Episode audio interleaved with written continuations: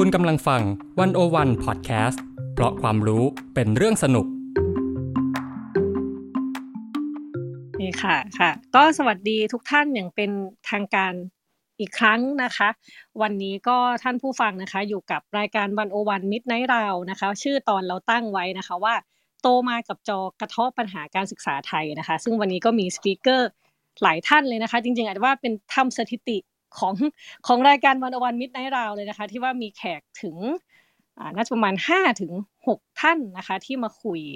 อ่าอาจจะขอเกริ่นตรงนี้ก่อนนะคะเราแนะนำตัวก่อนนะคะว่าวันนี้นะคะอีฟปาณิส โพธิ์ศรีวังชัยนะคะ จะเป็นผู้ดำเนินรายการร่วมกับน้องอ้ายนะคะพาวันธนาเลือดสมบูรณ์ค่ะ ค่ะ สวัสดีคุณผู้ฟังทุกท่านค่ะ ค่ะ ก่อนที่เราจะอ่าแนะนำ speaker แต่ละท่านนะคะ เดี๋ยวอ่าอีฟจะขอเล่า เบื้องหลังนิดนึงก่อนว่าที่เราจัดขับเฮาวันนี้เนี่ยจริง ๆ ถ้าเกิดว่าหลายท่านถ้าได้ตามเพจของวันโอวันนะคะ จะเห็นว่าเมื่อประมาณสองอาทิตย์ที่ผ่านมา ตั้งแต่วันเสาร์ที่ 8 มกราคมเนี่ยเราจะมีการปล่อยสารคดีนะคะ สารคดีชุดโตมากับจอนะคะ ซึ่งเราจะทยอยปล่อยทุกวันเสาร์อาทิตย์ไปเรื่อยๆนะคะมีทั้งหมด 8 ตอนค่ะ ซึ่งสารคดีนี้เนี่ยเป็นสารคดีที่ ว่าด้วยเรื่องปัญหาความเหลื่อมล้ำทางการศึกษานะคะ แต่สิ่งที่น่าสนใจก็คือว่า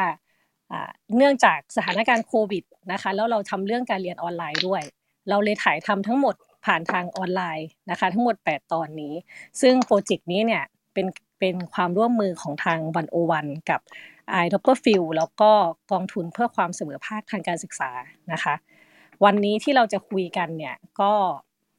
มีการคุยทั้งถึงปัญหาเรื่องความเหลื่อมล้ำทางการศึกษานะคะ ซึ่งหลายคนก็เห็นตรงกันว่ามันเห็นชัด มันเห็นชัดขึ้นนะคะ ในช่วงที่ต้องมีการเรียนออนไลน์ เพราะว่าการระบาดของโควิดนะคะอ่าแล้วก็นอกจากเรื่องคุยเรื่องความเหลื่อมล้ำทางการศึกษาแล้วเนี่ยเรายังจะคุยมาถึงเรื่องสารคดีโตมากับจอนะคะ ว่าเบื้องหลังการทำงาน เป็นอย่างไรบ้างนะคะ ก็จะขอแนะนำสปีกเกอร์แต่ละท่านเรียงกันไปนะคะ วันนี้เราน่าจะคุยกันใช้เวลาประมาณ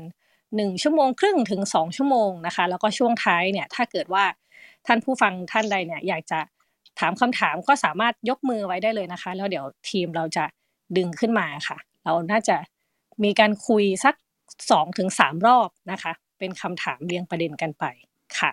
อ่าแนะนำสปีกเกอร์ท่านแรกนะคะ ดรภูมิสลันทองเลี่ยมนาคค่ะ รองผู้อำนวยการสถาบันวิจัย เพื่อความเสมอภาคทางการศึกษากสศค่ะ สวัสดีค่ะอาจารย์ภูมิสลันครับสวัสดีครับค่ะท่านถัดไปนะคะพศอัธพลอนันตวรสกุลนะคะ อาจารย์ประจำสาขาวิชาการสอนสังคมศึกษา คณะครุศาสตร์ จุฬาลงกรณ์มหาวิทยาลัยค่ะ สวัสดีค่ะ อาจารย์อัธพลค่ะ ครับ สวัสดีครับ ค่ะท่านที่สามนะคะ คุณบีนะคะมิราเวรุภาคค่ะหนึ่งในผู้ก่อตั้งแมปป้าและ f l o p Learning และก็ยังเป็นคุณแม่ด้วยนะคะ สวัสดีค่ะ พี่บีค่ะ สวัสดีค่ะค่ะ แล้วก็ต่อไปนะคะเป็นแก๊งผู้กำกับสารคดีของเรานะคะ คนแรกนะคะอ่าวัฒนภูมิลายสุวรรณชัยค่ะ พี่เบสค่ะ สวัสดีค่ะ สวัสดีครับ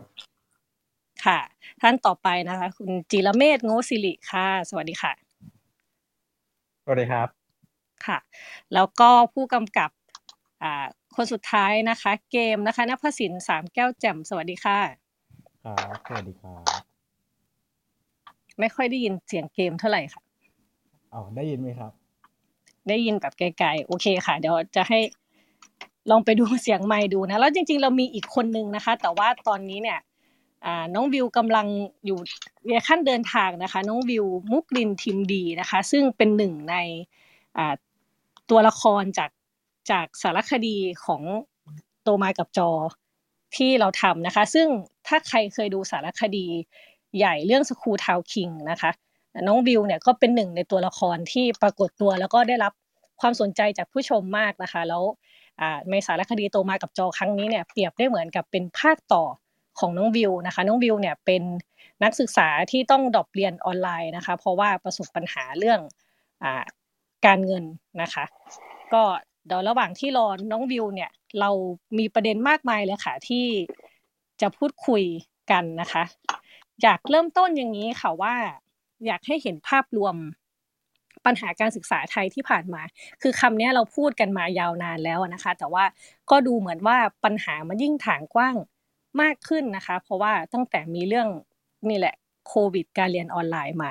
อยากจะเริ่มต้นที่คุณภูมิสลันนะคะ ซึ่งก็เป็นคนที่ที่ดูเรื่องความเหลื่อมล้ำทางการศึกษาเห็นตัวเลขเห็นสถิติอะไรมาเยอะมากเลยนะคะ ถามคุณภูมิสลันว่าในการระบาดของโควิด -19 เนี่ย อ่ามันเข้ามาสะท้อนปัญหาของการศึกษาไทยยังไงบ้างนะคะ มันเปิดแผลเดิมตรงไหนไหมแล้วมันมีปัญหาใหม่ตรงไหนที่น่าสนใจบ้างค่ะ ครับครับผมอ่าจริงๆแล้วอ่าปัญหาของโควิดเนี่ยครับมันก็ทำให้เห็นอ่าสภาพของความเหลื่อมล้ำทางการศึกษาของประเทศไทยเนี่ยจริงๆก็ได้ค่อนข้างชัดนะครับ จริงก่อนที่จะมีโควิดเนี่ยเราก็จะพูดกันเยอะนะครับ เรื่องของอ่าความเหลื่อมล้ำอ่าความแตกต่างของการเข้าถึง ทรัพยากรทางการศึกษาระหว่างโรงเรียน หรือว่าความแตกต่างของทรัพยากรทางการศึกษาระหว่างครอบครัวต่างๆนะครับ หรือว่าแม้แต่เรื่องของอการเข้าถึงคอมพิวเตอร์อินเทอร์เน็ตไฟฟ้าต่างๆเนี่ยก็มีการพูดถึงค่อนข้างเยอะ เพียงแต่ว่ามันก็ไม่ได้เห็นภาพที่ชัดเจนมากนักนะครับสถานการณ์โควิดเนี่ยมันก็ทำให้เรื่องของความเหลื่อมล้ำหรือว่าความแตกต่างของครอบครัวของเด็กเนี่ยหรือว่าแม้แต่ของทรัพยากรของโรงเรียนต่างๆเนี่ย ก็มีชัดเจนยิ่งขึ้นนะครับ อันนี้ก็เห็นได้ชัดเลย แล้วก็อีกอันหนึ่งที่อาจจะเป็นปัญหาที่เราก็พูดกันมานานแล้วแหละนะครับก็คือเรื่องของอปัญหาเด็ก เช่น เด็กอยู่นอกระบบนะครับ หรือว่าเด็กที่อาจจะต้องเป็นเด็กกลุ่มเปราะบาง กลุ่มได้โอกาสต่างๆ ที่เขาไม่มีโอกาสได้เรียนหนังสือหรือว่าอาจจะเข้าเรียนแล้ว แต่ก็ต้องหลุดออกไป หรือว่าอยากจะเรียนต่อก็ไม่ได้เรียนต่อ เพราะว่าไม่มีเงินหรือว่าไม่มี ทรัพยากรต่างๆเนี่ยสถานการณ์ของโควิดนะครับก็ยิ่งทำให้ปัญหาพวกนี้เนี่ยมันรุนแรงมากขึ้นนะครับแล้วอาจจะเรียกว่าก็ค่อนข้างน่ากลัวเหมือนกัน อย่างตัวเลขล่าสุดเนี่ยครับอย่างที่ทางกระทรวงศึกษาธิการเขาก็แถลงข่าวเองเนาะอันนี้ก็บอกว่าเด็กที่หลุดออกนอกระบบนะครับในช่วงประมาณปีนี้ที่เขาไปเก็บข้อมูลสถิติครับมีถึงประมาณสองแสนสี่หมื่นคนนะครับ ที่ก็ถือว่าเยอะมากนะครับ อันนี้ เท่าที่ผมมีประสบการณ์เนี่ย ก็ไม่เคยเห็นว่ากระทรวงเนี่ยเขาจะเคยออกมาคล้ายๆว่ายอมรับตัวเลขที่เยอะขนาดนี้มาก่อนครับ แต่ว่านี้เขาออกมายอมรับเองว่าที่เขาไปเก็บข้อมูลเนี่ยประมาณ 2 4 0 0 0 0 คน แล้วก็สามารถช่วยเหลือได้แล้วเนี่ยประมาณสักแสนสามหมื่นคนนะครับ แต่ว่ายังเหลืออีกประมาณประมาณ1นึ่งแสนหนึ่งหมื่นคนเนี่ยที่ก็ยังเป็นเด็กที่หลุดออกนอกระบบนะครับ ก็คืออทั้งเด็กที่อยู่ใน ระดับการศึกษาขั้นพื้นฐานนะครับ รวมไปถึงโดยเฉพาะเด็กที่อยู่กลุ่มรอยต่อก็คือ เด็กที่อยู่ระหว่างชั้นป .6 ขึ้นม .1 หรือว่ามม .3 ขึ้นม .4 ต่างๆเนี่ยกลุ่มนี้ก็จะเป็นกลุ่มที่หลุดออกนอกระบบค่อนข้างมาก เพราะว่าเป็นกลุ่มชั้นรอยต่อที่อาจจะมีการเปลี่ยนโรงเรียน มีการย้ายโรงเรียนทำให้ครูเนี่ยอาจจะติดตามได้ยากนะครับ ซึ่งอันนี้เนี่ยทางกรสเราก็ได้มีการ เข้าไปดูในเรื่องของเด็กที่หลุดในชั้นรอยต่อเนี่ยก็เยอะเหมือนกัน ก็พบว่าที่เราดูนะครับก่อนหน้านี้ก็มีประมาณถึง 40,000 กว่าคนนะครับที่ส่วนใหญ่เนี่ยก็จะเป็นเด็กที่จบชั้นม .3 แล้ว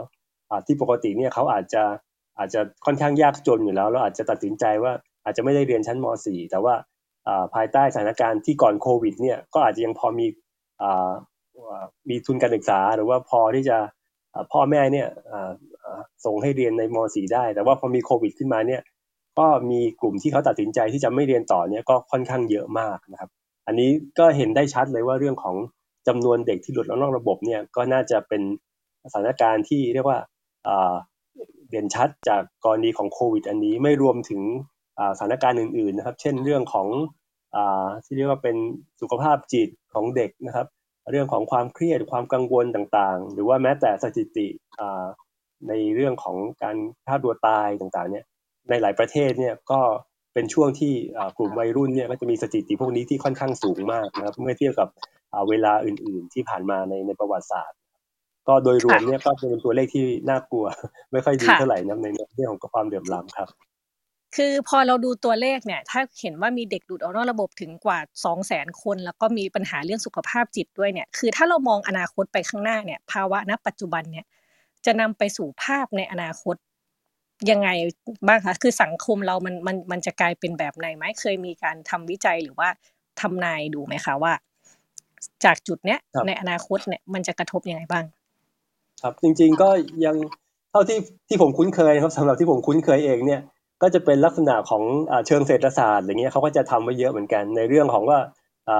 อนาคตทางเศรษฐกิจที่จะสูญเสียไปจากทรัพยากรมนุษย์ ในช่วงนี้ที่อาจจะเกิดปัญหาเรื่องของการหลุดออกนอกระบบ หรือว่า learning loss ต่างๆ เนี่ยที่จะเป็นจะมีผลยังไงต่อประเทศ หรือว่าต่อการพัฒนาประเทศเนี่ย แต่ว่าในเชิงของเรื่องของทางเศรษฐกิจอันนี้ หรือว่าทางเรื่องของอโทษในเรื่องของจิตวิทยา หรือว่าเรื่องเรื่องของสภาพจิตใจเนี่ยอันนี้ผมก็ไม่ค่อยมั่นใจ ว่าเขามีการวิเคราะห์ว่ามันจะกระทบแค่ไหนนะครับแต่ว่าก็เท่าที่ได้ยินเนี่ยมันก็เป็นตัวเลขที่ เรียกว่าค่อนข้างที่จะรุนแรงมากกว่าทุกครั้งนะครับ แล้วถ้าถ้าโดยหลักแล้วเนี่ย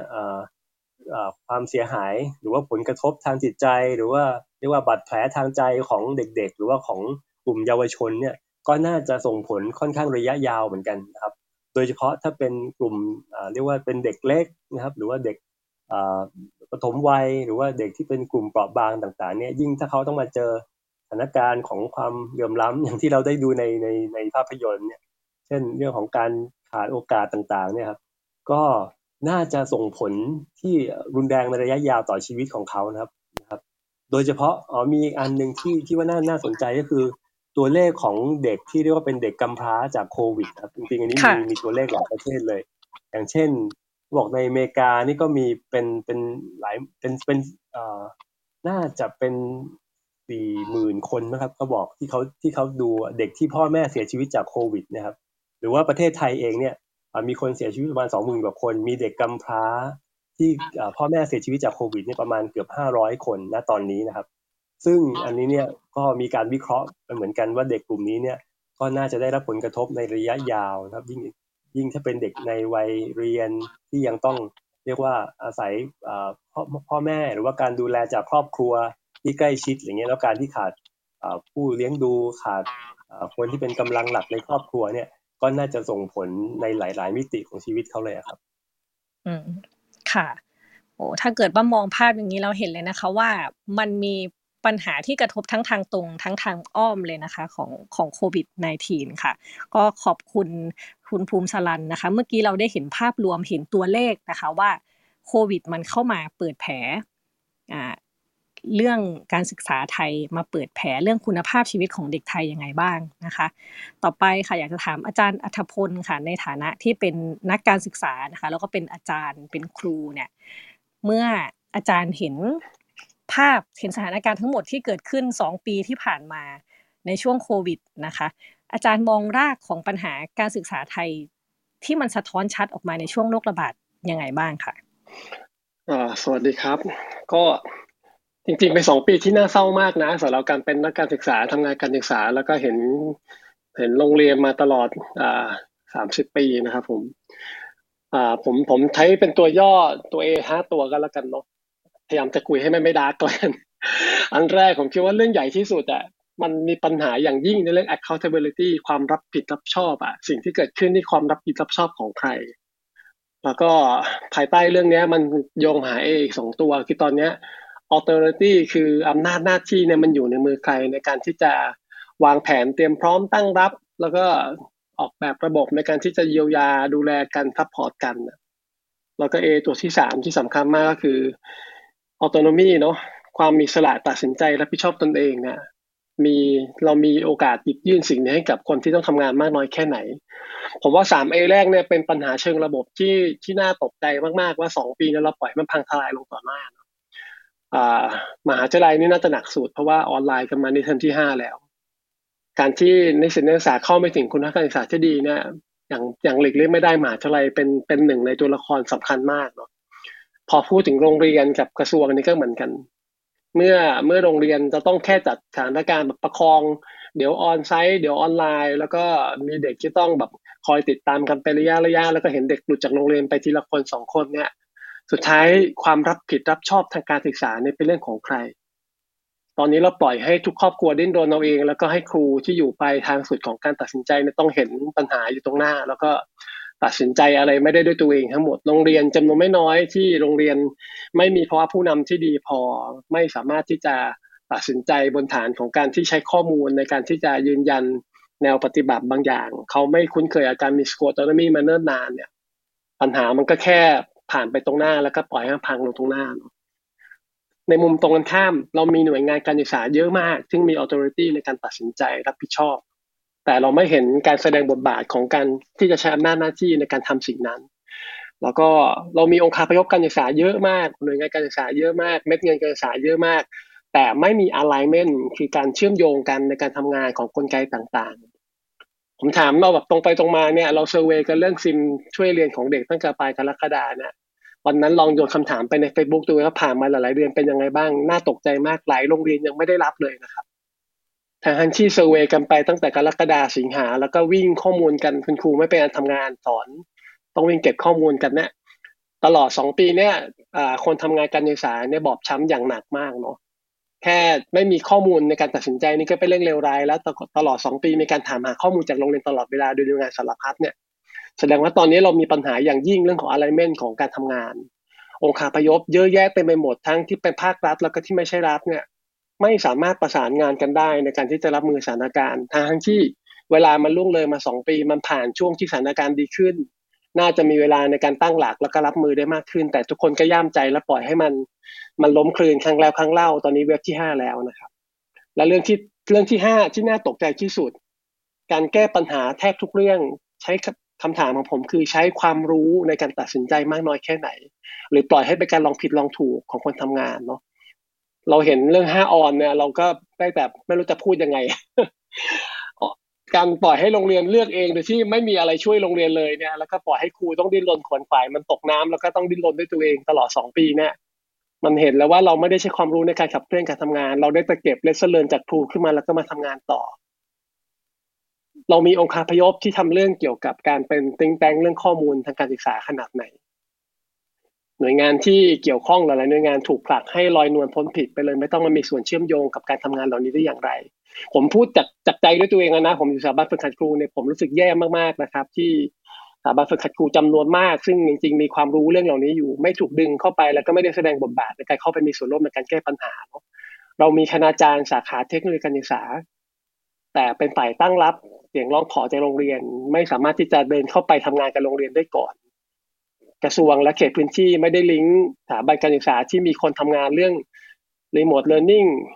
hybrid learning blended learning เนี่ยเข้ามาทันท่วงทีกับการช่วยโรงเรียน ปล่อยโรงเรียนรับหน้างานไป แล้วก็ต้องดิ้นรนเรา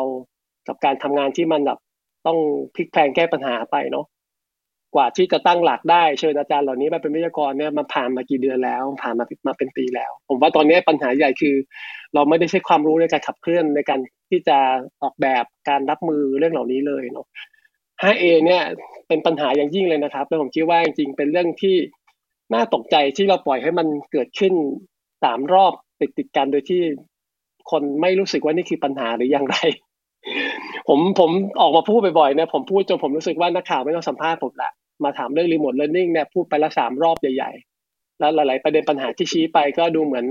แต่ละฝ่ายยังสบายดีอยู่ทุกคนอยู่กับหน้างงานตัวเอง แล้วก็ยังตามงานจากหน้างงานตัวเองอยู่ ไม่มีความรู้สึกว่านี่คือปัญหาร่วม นี่คือสิ่งที่เป็นปัญหาร่วมที่เด็กๆ กับผู้ปกครองกำลังเผชิญอยู่และคุณครูกำลังเผชิญอยู่ ตัวเลขที่อาจารย์อาจารย์ก็ภูมิสรันชี้เรื่องเกี่ยวกับเด็กที่หลุดจากระบบนั่นก็เป็นตัวเลขที่น่าตกใจแล้วนะครับ ตลอด 2 ปีเนี่ยผม observe คลาสนิสิตที่ฝึกสอนตลอดทุกเทอมเนาะแล้วก็ยังมีโรงเรียนที่ตัวเองเข้าไปเยี่ยมชั้นเรียนต่อเนื่อง ต่อให้เขาไม่หลุดจากโรงเรียนน่ะชื่อเขายังอยู่เขายังไม่ลาออกอะแต่ในห้องเรียนที่เด็ก 30 คนเนี่ยคำถามคือมาเรียนออนไลน์ได้สักกี่คนแล้ววันที่มาเรียนออนไลน์ไม่ได้น่ะตัวอยู่ไหน คุณครูเอื้อมมือไปช่วยได้แค่ไหน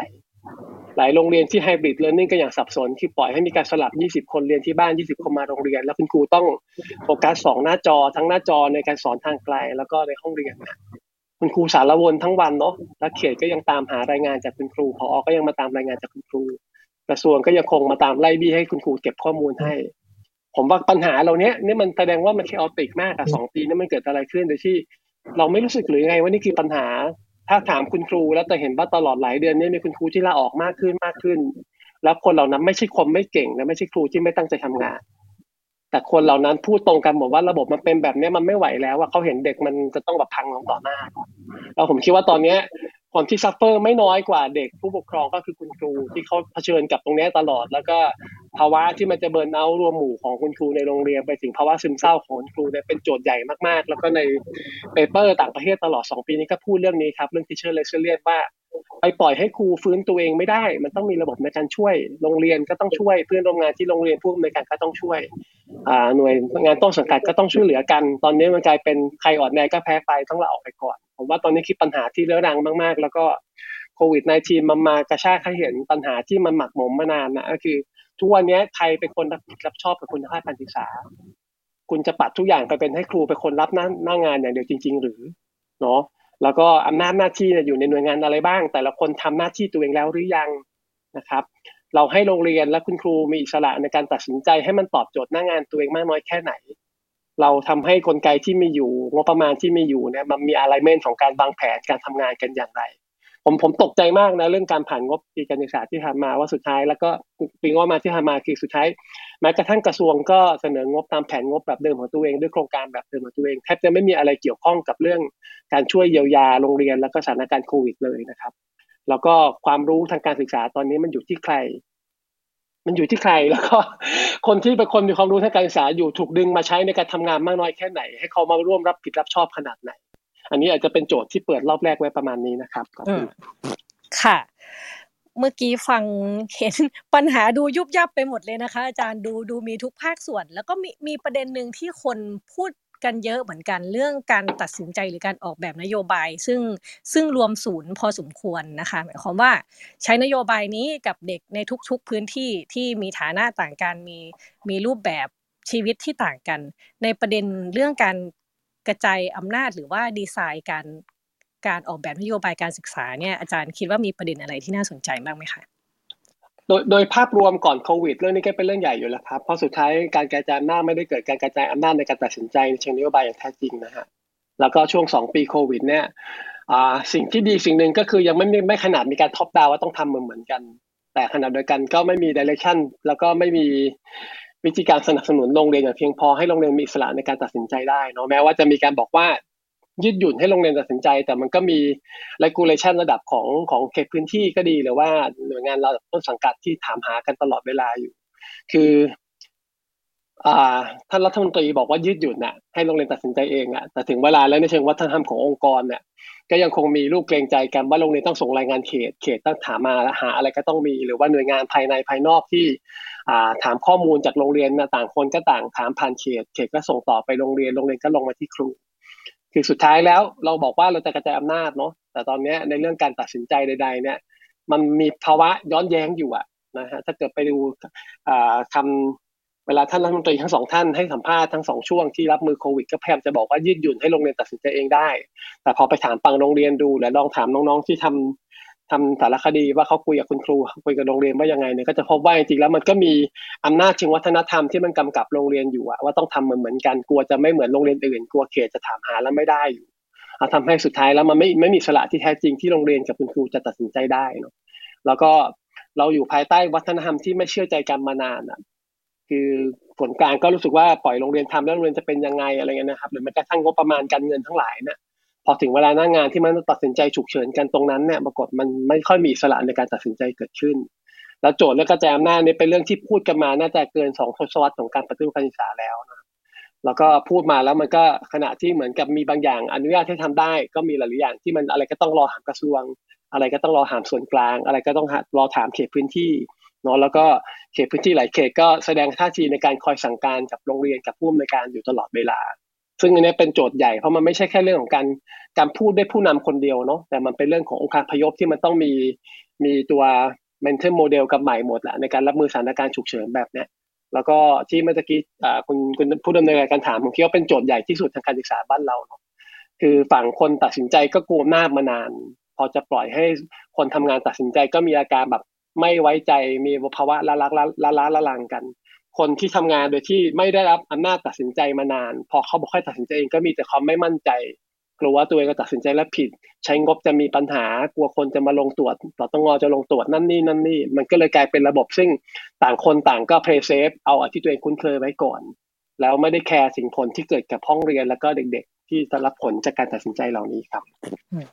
ค่ะ ขอบคุณอาจารย์อรรถพลนะคะ ก็พูดถึงรากของปัญหาได้ชัดกระจ่างชัดเลยนะคะ เมื่อกี้เราคุยกับนักวิชาการ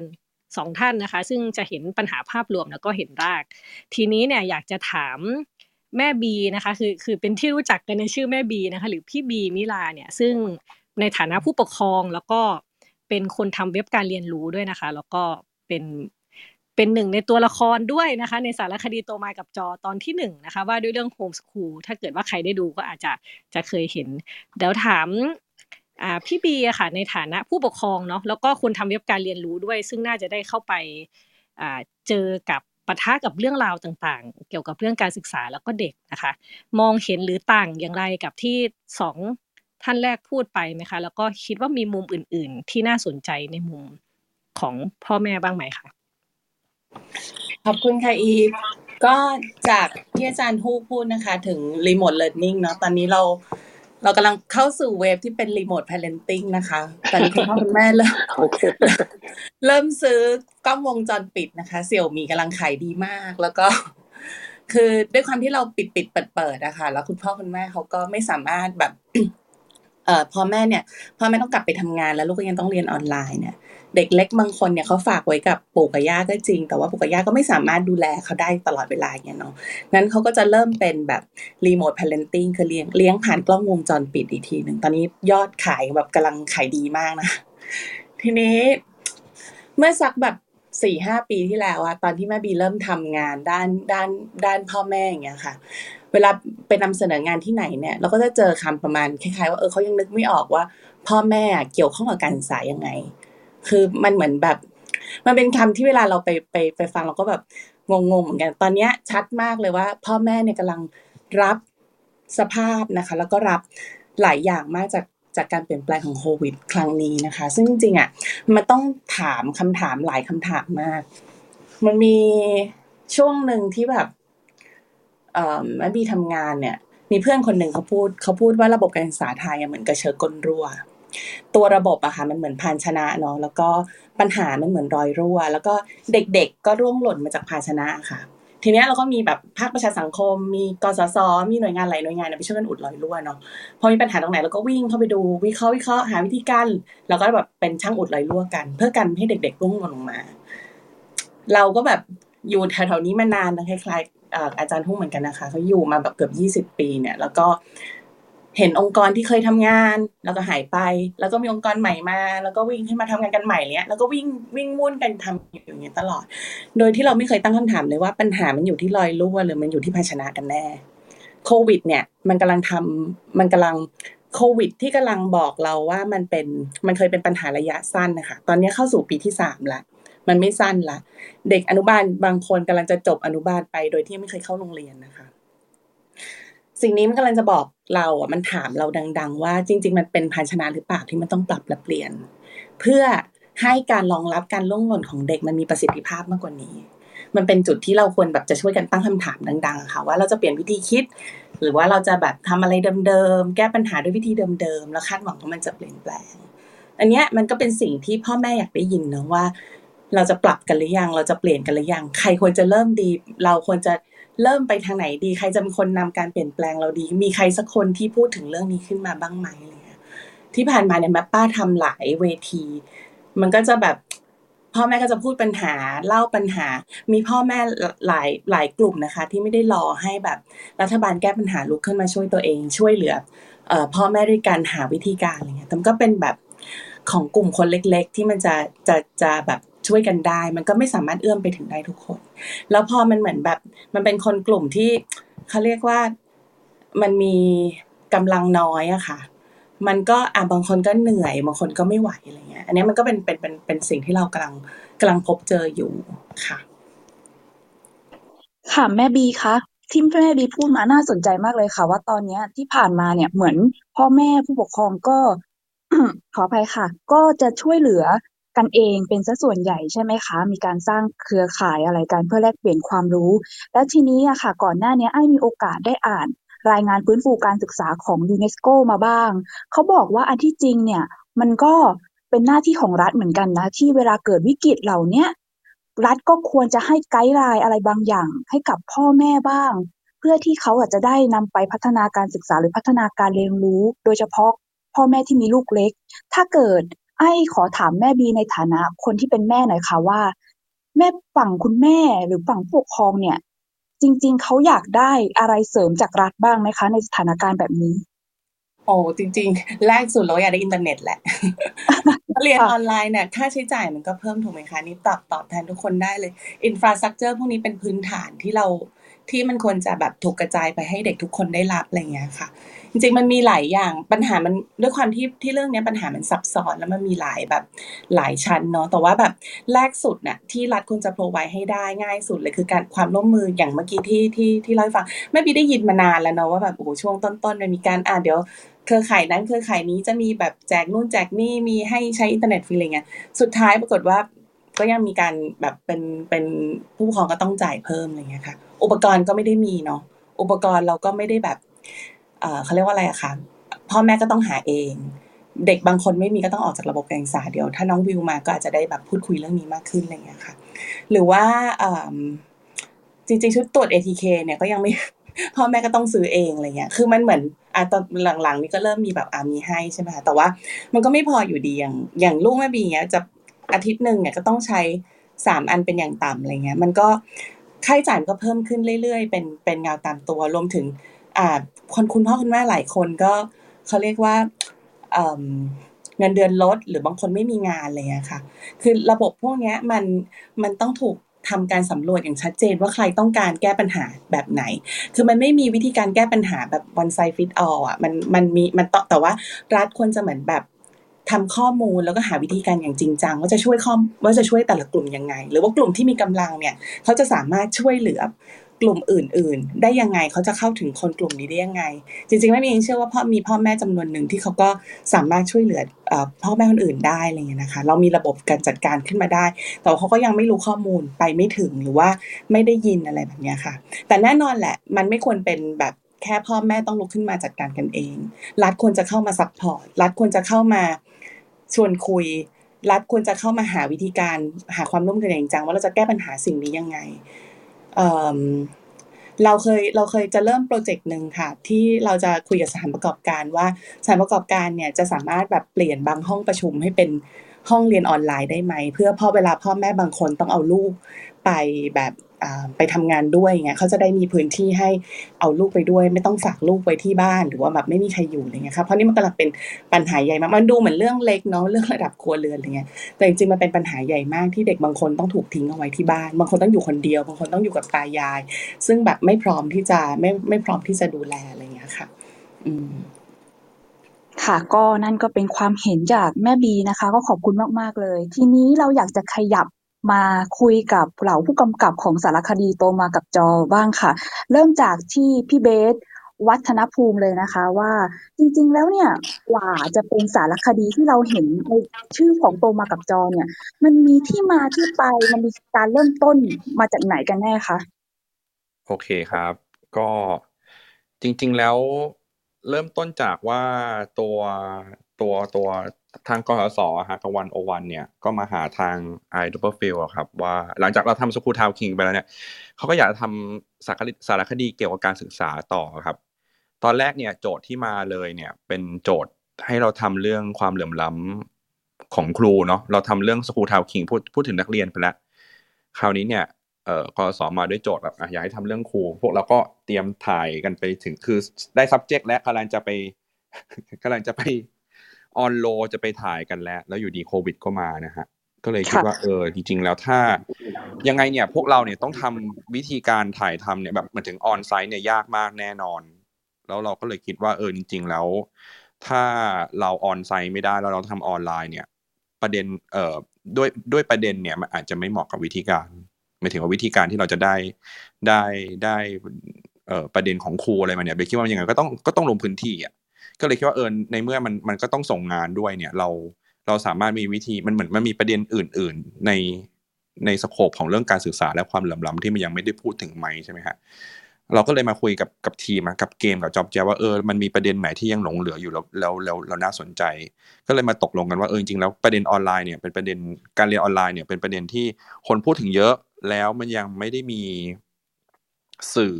แบบสารคดีหนังเนี่ย ที่มาเล่าเรื่องนี้อย่างจริงจริงจังๆเลย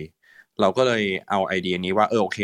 เราเราก็เลยเอาเอาไอเดียนี้ไปคุยกับทางวันโอวันกับกับกสเขาโอเค เราอยากจะเปลี่ยนประเด็นนะจากเรื่องเล่าเรื่องครูอย่างเดียวเนี่ย เราอยากทำเอ่อซีรีส์สารสารคดีแปดตอนเนี่ยที่ที่สะท้อนปัญหาถึงการเรียนออนไลน์ไปเลย ด้วยวิธีการแบบที่ทางทีมงานกันเองเนี่ยก็ถ่ายแบบออนไลน์ร้อเปอร์เซ็นด้วย ซึ่งเราก็เลยคิดว่าเออมันก็เป็นวิธีการถ่ายทำและเล่าเรื่องซึ่งซึ่งสอดคล้องไปกับเนื้อหาอะไรแบบนี้ด้วยครับ ค่ะค่ะอะเมื่อกี้คือถามนิดนึงเพราะว่าเห็นมันมีคำโปรยเนาะซึ่งซึ่งจริงอีฟก็มีส่วนอีฟกับไอ้ายเนี่ยก็มีส่วนในการทำสารคดีอยู่สองเรื่องนะคะทางวันวันก็ก็ได้ทำสองเรื่อง ก็เห็นอยู่ว่าการถ่ายทำผ่านหน้าจอเนี่ยมัน ไม่ใช่เรื่องง่ายเลยเนาะ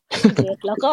แล้วก็เราก็เห็นมันมีคำเขียนว่ากว่าร้อยชั่วโมงที่อยู่หน้าจอเนี่ย ในการอ่าสัมภาษณ์ผ่านหน้าจอต่างๆ เนี่ยเล่าให้ฟังได้ไหมว่าแบบ เออมันมันเป็นยังไงบ้างคะการนั่งสัมภาษณ์ร้อยชั่วโมงเนี่ยอะโอเค ก็เดี๋ยวอันนี้อาจจะให้เอ่อเกมกับจ็อบแจ๊บช่วยกันเสริมเนาะเพราะว่าเบสว่าแต่ประสบการณ์ของแต่ละคนอาจจะมีมีเก็ตไม่เหมือนกัน แต่ว่าถ้าเริ่มจากเบสก่อนเนี่ยคือ พอพอมาเป็นเรื่องประเด็นเรื่องเรียนออนไลน์ และและวิธีการทำหนัง ด้วยวิธีการถ่ายทำแบบออนไลน์เนี่ยเราก็มองกันว่าเออจริงๆแล้ว เราก็มองว่าไอ้การทำสารคดีเนี่ยจริงๆมันคือมันคือกระบวนการของการมีประสบการณ์ร่วมเพื่อเพื่อเข้าใจ subject ที่เผชิญกับปัญหานั้นอยู่เออเราคิดว่าผู้กำกับเนี่ยเป็นต้องต้องถ่ายทอดเรื่องเรื่องเรื่องราวความทุกข์เนาะของของ subject ต่างๆ ที่เจอเจอปัญหาการเรียนออนไลน์เนี่ยเราเลยคิดว่าพวกเราเนี่ยต้อง สวมประสบการณ์นั้นด้วยในการที่เราต้องทำงานกันผ่านจอร้อยเปอร์เซ็นต์นะฮะซึ่งความยากเนี่ยมันตอนแรกเราคิดว่าเดาว่ามันน่าจะดูเหมือนง่ายไม่ต้องออกกองแต่จริงแล้วพอถึงเวลาจริงเนี่ยมันยากมากเช่น เราอย่างอย่างเราสังเกตกับตัวเองได้เลยว่า เราช่วงที่เราถ่ายทำกันแล้วเราทีมงานไม่เคยเจอกันเลยนะบางคนแบบรีคูดเข้ามาเป็นผู้ช่วยใหม่เนี่ยไม่เคยเจอหน้ากันแบบไม่ถึงไม่เคยไม่เคยเจอตัวจริง ๆ กันเลยเออเราคุยกันแต่ออนไลน์เนาะสิ่งที่เราเจอเนี่ยอันแรกเราเครียด เออเราเครียดว่าแบบบางทีเราสัมภาษณ์กันสามชั่วโมง แล้วก็แบบ โอ้ยไม่ไหวแล้ว มันมันไม่มันไม่ฮิวแมนทัชอะครับปกติเราทำสารคดีเราจะแบบสังเกตวายเขาได้ในในลักษณะแบบสามมิตินะเฮ้ยเออ subject โอเคไหมเขาก็อักกวนอยู่หรือเปล่าเออเราอาจจะมองเห็นมือเขาที่กำลังเริ่มแบบหยุกหยิกเริ่มแบบเครียดแล้วหรือว่าเริ่มแบบไม่ comfort กับคำถามเนี่ยแต่พอมันเป็นจอเนี่ย เราไม่สามารถเห็น reaction พวกนั้นของของเขาได้เลย แล้ว เราเราในฐานะคนแบบทำหนังที่เราเราสัมภาษณ์เนี่ย เราต้องพุท energy อะเยอะมากฮะในการแบบว่าโอเค เรายัง keep attention กับประเด็นที่เขาพูดอยู่ แต่ในขณะเดียวกันเราก็แบบเริ่ม exhaust แล้วเริ่มเครียดขึ้นแล้ว อันเนี้ยสำหรับเบสนะ เห็นได้ชัดเลยฮะว่าการสัมภาษณ์เอ่อมนุษย์ที่มีความทุกข์เนี่ยผ่านหน้าจอเนี่ย มันค่อนข้างเป็นเรื่องที่ที่ที่ยากมากครับ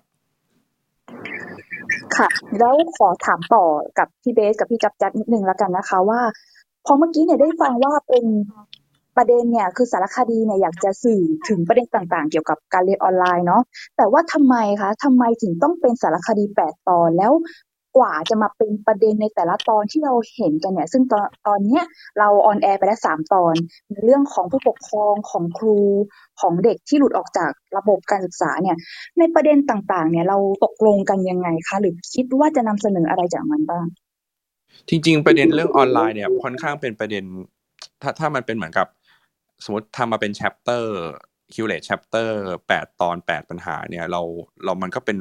ยังไม่ค่อยมีเบสไม่แน่ใจเหมือนกันนะแต่แต่จากเท่าที่ทีม research อะมันยังไม่มีใครมาเหมือนแบบ แตกแตกออกมาเป็นแบบปัญหาต่างๆเงี้ยเราก็สิ่งที่พวกเราทำอันดับแรกก็คือ research นะครับเออมันมีปัญหาอะไรพอบ้างพอที่จะ gather ขึ้นมา มันก็จะมีบางตอนเนี่ยที่ที่แบบว่าอะเห็นอยู่แล้วตามข่าวเนาะปัญหาครูปัญหาพ่อแม่ ปัญหาเด็กหลุดออกจากระบบ อันนี้สามอันเลยที่เราเห็นเยอะมาก แต่มันก็จะมีแบบแองเกิลอื่นๆน่ะที่ที่เราก็เหมือนกับ ตั้งคำถามกันกันในทีมเองว่า เออ ถ้าเราไปเป็นเด็กวัยรุ่นในยุคนี้ มันก็จะมีตอนงอกมาอย่างเช่นตอนของเกมเนี่ยที่แบบเออถ้าเราเป็นเด็กวัยรุ่นในยุคนี้เนี่ย มันไม่เหมือนยุคเรานะอย่างยุคยุคเราโตมากับอย่างยุคยุคของเบสก็คือยุค Final Score อย่างเงี้ยโมเมนต์สุดท้ายของม .6 มันคือการที่เราได้อยู่ร่วมกับเพื่อนบีอิงอยู่แบบเตะบอลเอ่อจีบสาวเอ่อทำงานกีฬาสีอดอดหลับอดนอนด้วยกัน แล้วยุคนี้มันไอไอประสบการณ์ตรงนั้นมันหายไปเนี่ย มันจะเกิดอะไรขึ้นกับเขาบ้างไอไอไอกระบวนการตรงเนี้ยมันก็เป็นการเหมือนกับ เรามาเรามีเบสมีมีเกมกับจ็อบแจ๊บเนี่ยก็ช่วยกันกันเหมือนกับโทรไอเดียกันนะครับ ว่าเออมันมีอันไหนที่แบบน่าสนใจขึ้นบ้างซึ่งจริงๆ ตอนแรกเราลิสต์ไว้ก็เกิดยี่สิบโอ้สิบกว่ายี่สิบประเด็นเลยฮะ แต่ว่าเราค่อยมาตัดทอนกันทีหลังเนาะจริง ๆ มันมีเยอะถึงขนาดนั้นเลยใช่ไหมคะเวลาเรียนออนไลน์ด้วย ใช่เยอะครับ แต่ว่ามันก็เป็นประเด็นที่เราเอาออกกันไม่จำไม่ค่อยได้มันมีอะไรอีกบ้างแต่ว่ามันมีมันก็มีประเด็นที่เราเอาเอากันออก เพราะว่ามันไม่สามารถในแง่ของการทำนาราทีเป็นหนังเรื่องหนึ่งสามสิบนาทีเนี่ยมันมันต้องมีเนื้อเยอะพอที่จะเล่าได้อย่างบางอันมันอาจจะเล็กไปหรือเปล่า อันนี้ก็เป็นเป็นเกณฑ์เป็นเกณฑ์หลักๆ เลยที่เราเอ่อเลือกว่าอันไหนจะอยู่อันไหนจะไปครับ อันนี้ก็เป็นหย่อนหย่อนๆไว้เนาะว่าจริง ๆ แล้วเนี่ยการเรียนออนไลน์มันก็ยังมีปัญหาอีกมากมาย ที่เราอาจจะยังเล่ากันไม่ครบนะคะครับทีนี้ค่ะอยากว่าฟังถึงประสบการณ์การทำงานบ้างอยากให้สามคนช่วยแชร์หน่อยค่ะว่า ระหว่างที่เราทำงานเนี่ย มันมีความเอ่อเขาเรียกว่ายังไงดี สิ่งอะไรที่มันเซอร์ไพรส์เราบ้างจากการทำงานครั้งนี้หรือว่าเป็นความยากความอุปสรรคเป็นประสบการณ์ที่อยากจะแชร์ เริ่มต้นจากพี่เบสก่อนก็ได้ค่ะ ประสบการณ์คือที่ที่สำคัญเลยกับตัวเองคืออ้วนขึ้นครับ คือ เพราะว่าอยู่หน้าจอเยอะแล้วมันเครียด เลยต้องแบบหลังๆเบสก็เลยใช้ trick ว่าเราจะมีเหมือนขนมขบเคี้ยวอะอยู่ข้างๆตัวตลอดกับน้ำแล้วเราก็เพิ่งสังเกตว่าหลังจากที่เราทำโปรเจกต์นี้เสร็จน้ำหนักขึ้นเราน้ำหนักเราขึ้นสามถึงสี่โลเลยฮะเพราะว่าเรากินเรา consume แบบพวกถั่วหรือพวกขนมถ้าสังถ้าถ้าดูในฟุตพวกเบื้องหลังอะ มันจะเห็นเบสกินขนมระหว่างระหว่างแบบแบบระหว่างคุยกันแบบเรื่องเรื่องแบบไอ้ประชุมงานอะเยอะมากเพราะว่ามันมันเครียดอะไรเงี้ย อันเนี้ยมันก็เป็นส่งเห็นเลยว่าเนืองจริงๆแล้วประสบการณ์ที่เราอยู่กันหน้าจอออนไลน์เนี่ยมันส่งผลทั้งสุขภาพจิตแล้วก็สุขภาพร่างกายอย่างชัดเจนแม้กระทั่งทีมงานเนี่ย ก็ยังเป็นอย่างนั้นเลยครับ อันนี้อันนี้ของเบสนะฮะแต่ไม่รู้ของจ็อบแจ๊บกับของเกมว่าไงบ้าง ค่ะพี่จ๊อบแจ๊บแบบว่ามีอะไรที่เซอร์ไพรส์ตัวเองหรือว่ามีอะไรที่อยากจะเล่าให้เราฟังบ้างไหมคะ ของผมก็จริงๆพอฟังพี่เบสแล้วผมสึกคล้ายกันเลยครับ คือ คือเหมือนประสบการณ์การทำสารคดีเนาะคือของผมที่ผ่านมาเพราะเราพูดถึงสารคดีมันก็คือการออกไปทำเนาะออกไปถ่ายออกไปแบบ เดินตาม subject หรือว่าทำอะไรที่มันเป็น action อะไรอย่างเงี้ยครับ แต่พอมันเป็นเรื่องนี้ปุ๊บเหมือนโตมากับจอเนี่ยมันก็ไม่ใช่แค่ subject หรือเรื่องประเด็นในหนังเดียวมันก็คือเราด้วยที่ทำงานทุก process มันผ่านจอหมดครับแม้กระทั่งคุยกับทีมงาน การถ่ายทำหรือแม้กระทั่งเรื่องตอน post-production ที่ต้องคุยกับคนตัดเนี่ยทุกอย่างมันเกิดขึ้นหน้าจอหมดผมก็มีอันหนึ่งที่เกิดขึ้นในช่วงนี้เลยคือผมซื้อต้องซื้อเก้าอี้ใหม่เลยเพราะว่ามันนั่งอยู่หน้าจอเยอะจริงๆครับ ตลอดเวลาที่ผ่านมา ถ้าสังเกตในหนังก็คือ มันจะมีช่วงหนึ่งที่เก้าอี้ผมมันจะเปลี่ยนไปก็เพราะว่ามันต้องนั่งอยู่หน้าจอเยอะจริงๆครับ แล้วก็ ผมมองว่าจริง ๆแล้ว ในในในข้อดีของการได้ทำโปรเจกต์นี้ผมว่ามันมีอย่างหนึ่งที่น่าสนใจคือผมรู้สึกว่ามันก็ท้าทายในอีกรูปแบบหนึ่งเพราะว่า ในมุมของการศึกษาเองเราก็อาจจะเจอนะว่ามันเป็นปัญหาหนึ่งที่เข้ามาสั่นคลอนระบบบางอย่างทำให้เราต้องตั้งคำถามหรือมองปัญหานี้ใหม่จริงแล้วในมุมของสื่อเองก็ตามครับจริงแล้วโควิด ก็เข้ามาทำหน้าที่ disrupt การทำงานหรือมุมมองของสื่อที่จะถ่ายทอดออกไปเหมือนกันอะไรเงี้ยจริงมันท้าทายทั้งในแง่ของผลลัพธ์ที่จะออกมานะครับ แล้วก็ในระหว่างกระบวนการเองผมรู้สึกว่ามันท้าทาย ว่าเออถ้าเกิดเราไม่สามารถทำแบบเดิมได้แล้วเนี่ย เราจะสามารถทำยังไง เพื่อที่ยังจะสื่อสารข้อข้อมูลหรือแม้กระทั่งอารมณ์ต่างๆที่มันเกิดขึ้นได้สมบูรณ์เหมือนเดิม หรือ จริง ๆ แล้วมันอาจจะไม่จำเป็นต้องเหมือนเดิมหรือเปล่าอะไรอย่างเลยครับจริงๆแล้วมันก็มีคำถามนี้ตลอดกระบวนการทำในหลาย ๆ ตอนที่เรารู้สึกว่าเอ้ยเราพยายามเรากำลังพยายามทำสารคดีแบบเดิมอยู่หรือเปล่า ที่เราต้องออกไปถ่ายทำเท่านั้น แต่พอมันไปถ่ายทำจริงๆไม่ได้เอ้ยมันจริง ๆ แล้วสื่อนอนาคตมันต้องเป็นยังไง อันนี้ก็เป็นความท้าทายที่ผมรู้สึกเออก็น่าสนใจแล้วก็ น่าตั้งคำถามคุยกันต่อไปมากๆในมุมอันที่จริงอยากถามพี่จ๊อบแจ๊บเพิ่มเติมอย่างนี้ด้วยค่ะว่า เราจะเห็นว่าสามตอนที่ผ่านมาผ่านตากันไปเนี่ย ก็มีมูดแอนโทนที่แบบค่อนข้างจะแตกต่างกันเนาะบางอันก็จะเริ่มมาแบบโอเคดูสนุก แล้วแล้วก็ไปเข้มข้น บางอันเราก็แบบเล่าถึงชีวิตจริงแบบเน้นๆ อันนี้เนี่ยมันอยู่ในการวางแผนของเราหรือเปล่าคะว่าตั้งใจจะสื่อประเด็นแต่ละประเด็นด้วย mood and tone แบบไหน อืมจริงๆผมว่าคือตัวด้วยด้วยตัวประเด็นเองของแต่ละอันนะครับ ผมว่า เออพอเราแบ่งกันทำด้วยนะครับ แล้วก็ เออแต่ละคนก็อาจจะมี character ส่วนตัวด้วยที่ต่างกันออกไป แล้วก็ในแต่ละประเด็น ผมว่ามันก็ shape ตัวมันเองอะครับ ว่า เออแต่ละอันมันมี mood and tone แล้วก็มีอารมณ์ของมันที่ต่างกันยังไงครับผมว่าจริงแล้วตัวเนื้อหาเองเนาะก็รีทำให้คนทำเนี่ยพวกผมเองก็ เหมือนไป ขืนมันก็ไม่ได้ขนาดนั้นอะไรเงี้ยผมว่าก็เลยมันออกมาจริงๆแปดตอนก็จริงๆว่าแปดเป็นแปดลดเลยแหละครับผมว่าเพราะว่าอย่างสามตอนที่ผ่านมาก็นแค่สามตอนเองแล้วก็เห็นความแตกต่างเยอะเลยครับจริงๆแล้ว แผนที่วางไว้ตอนแรกก็คิดไว้แหละครับ ว่าเอออยากจะให้แต่ละตอนมันยูนิคของมัน แต่ว่าทุกอย่างก็ยังเหมือนอยู่ในก้อนเดียวกัน แต่พอทำจริงๆแล้ว หลายๆอย่างครับก็ช่วยทำให้แต่ละตอนมันก็มีรสชาติแล้วก็มีเอกลักษณ์ของมันไปในตัวไปด้วยครับ ค่ะ ก็อยากให้คุณผู้ฟังเนี่ยคอยติดตามชมกันเนาะว่าตอนที่เหลือเนี่ยจะมีรสชาติกันแบบไหน ทีนี้มาชวนเกมคุยบ้างค่ะว่า จากการทำสารคดีคราวเนี้ยอะไรที่เซอร์ไพรส์เกมหรือว่าเกมมีอะไรอยากจะเล่าให้เราฟังไหมว่าตอนที่เกมได้รับผิดชอบได้ดูงานร่วมกันเนี่ย มันเป็นยังไงบ้าง ครับเอ่อได้ยินเสียงชัดเจนไหมครับ ได้ยินค่ะได้ยิน โอเคครับเอ่อถ้าอยากจะแชร์ในมุมส่วนตัวของผมนะตอนของผมจะได้อยู่คลุกคลีกับพวกน้องๆมัธยมเยอะอะครับ ทั้งสองตอนเลย ที่เนี้ยครับเอ่อปรากฏว่าพอด้วยกระบวนการการการทำงานเองครับ แล้วก็จะสัมภาษณ์น้องหลายคนมาก เรื่องแล้วเรื่องมันก็ค่อนข้างซีเรียสเป็นเรื่องเออสุขภาพจิตแล้วก็เรื่องเอ่อ ช่วงวัยชีวิตมัธยมที่มันหายไปเนาะตอนแรกก็ตั้งภาพไว้ว่าอ๋อมันคงเครียดแน่เลย มันคงทำให้เราแบบเหนื่อยมากขึ้นหรือว่าอะไรอย่างเงี้ยมากขึ้นนะครับ แต่ปรากฏว่าสิ่งที่เซอร์ไพรส์คือ ปรากฏว่ายิ่งคุยกับน้องๆอะครับเราจะได้พลังอะไรกลับมาบางอย่างเสมอๆคือน้องๆอะในยุคนี้ที่เขากำลังเผชิญการเรียนออนไลน์อยู่ครับเขามีพลังใจกันมาก ๆเขาสู้กันมาก ๆเขาแบบไม่ท้อเลย แล้วพอเราฟังอย่างเงี้ยมาหลายๆสิบคนนะฮะ มันก็ช่วยให้ตัวผมเองครับที่แบบทำงานอยู่หน้าจอทุกวันทุกวันแล้วแบบรู้สึกท้อรู้สึกเตือนมันเพิ่มกำลังใจมากขึ้น อันนี้เป็นสิ่งที่ไม่เคยคิดมาก่อนเลยครับ ว่าจะได้กับจากน้องๆตรงนี้ ซึ่งเออเป็นสิ่งที่ดีแล้วก็แบบช่วยให้กำลังใจในการทำงานต่อไปของเราเหมือนกัน แล้วก็ในเรื่องการทำงานก็จะคล้ายๆ กับพี่เบสกับพี่จอบแจบครับ คือไอสารคดีตัวนี้มันถ่ายทำออนไลน์ร้อยเปอร์เซ็นเลย แทบจะไม่ได้เจอใครเลย ทีมงานเองก็ไม่ได้เจอด้วยกัน หรือแม้แต่ตัว subject เองอะครับ ผมอะก็ไม่เคยเจอตัว subject น้องตัวเป็นๆเลยสักครั้งเดียว การทำงานมันเลยท้าทายแล้วก็ค่อนข้างยากมากๆค่ะ อย่างเช่น เวลาเราดูหนังมันก็จะมี อินเสิร์ตนั่นนู่นนี่ หรือว่าตามไปถ่ายน้องๆถึงบ้านนะครับ แต่ว่าในเรื่องเนี้ยเราทำไม่ได้ ซึ่งวิธีการเราก็ต้องให้น้องไปถ่ายเอง ไปขอฟุตจากน้องๆ จากแหล่งต่างๆ อะไรเงี้ยครับ ซึ่งมันก็ค่อนข้างยากมากก็เลย ด้วยวิธีการทำงานก็เลยค่อนข้างยากแล้วก็แบบ อืมหินจริง ๆ ครับงานนี้ฮะ อันนี้ที่ที่อยากจะแชร์ให้ฟังค่ะขอเสริมอะขอโอเคเสริมค่ะครับเชิญเชิญเลยค่ะพี่เบสเสริมเออเมื่อกี้ระหว่างที่เกมพูดกันนึกออกอย่างหนึ่งว่า เออแต่สิ่งที่เราค้นพบแล้วมันมันเป็นหน้าเป็นเป็นเรื่องของ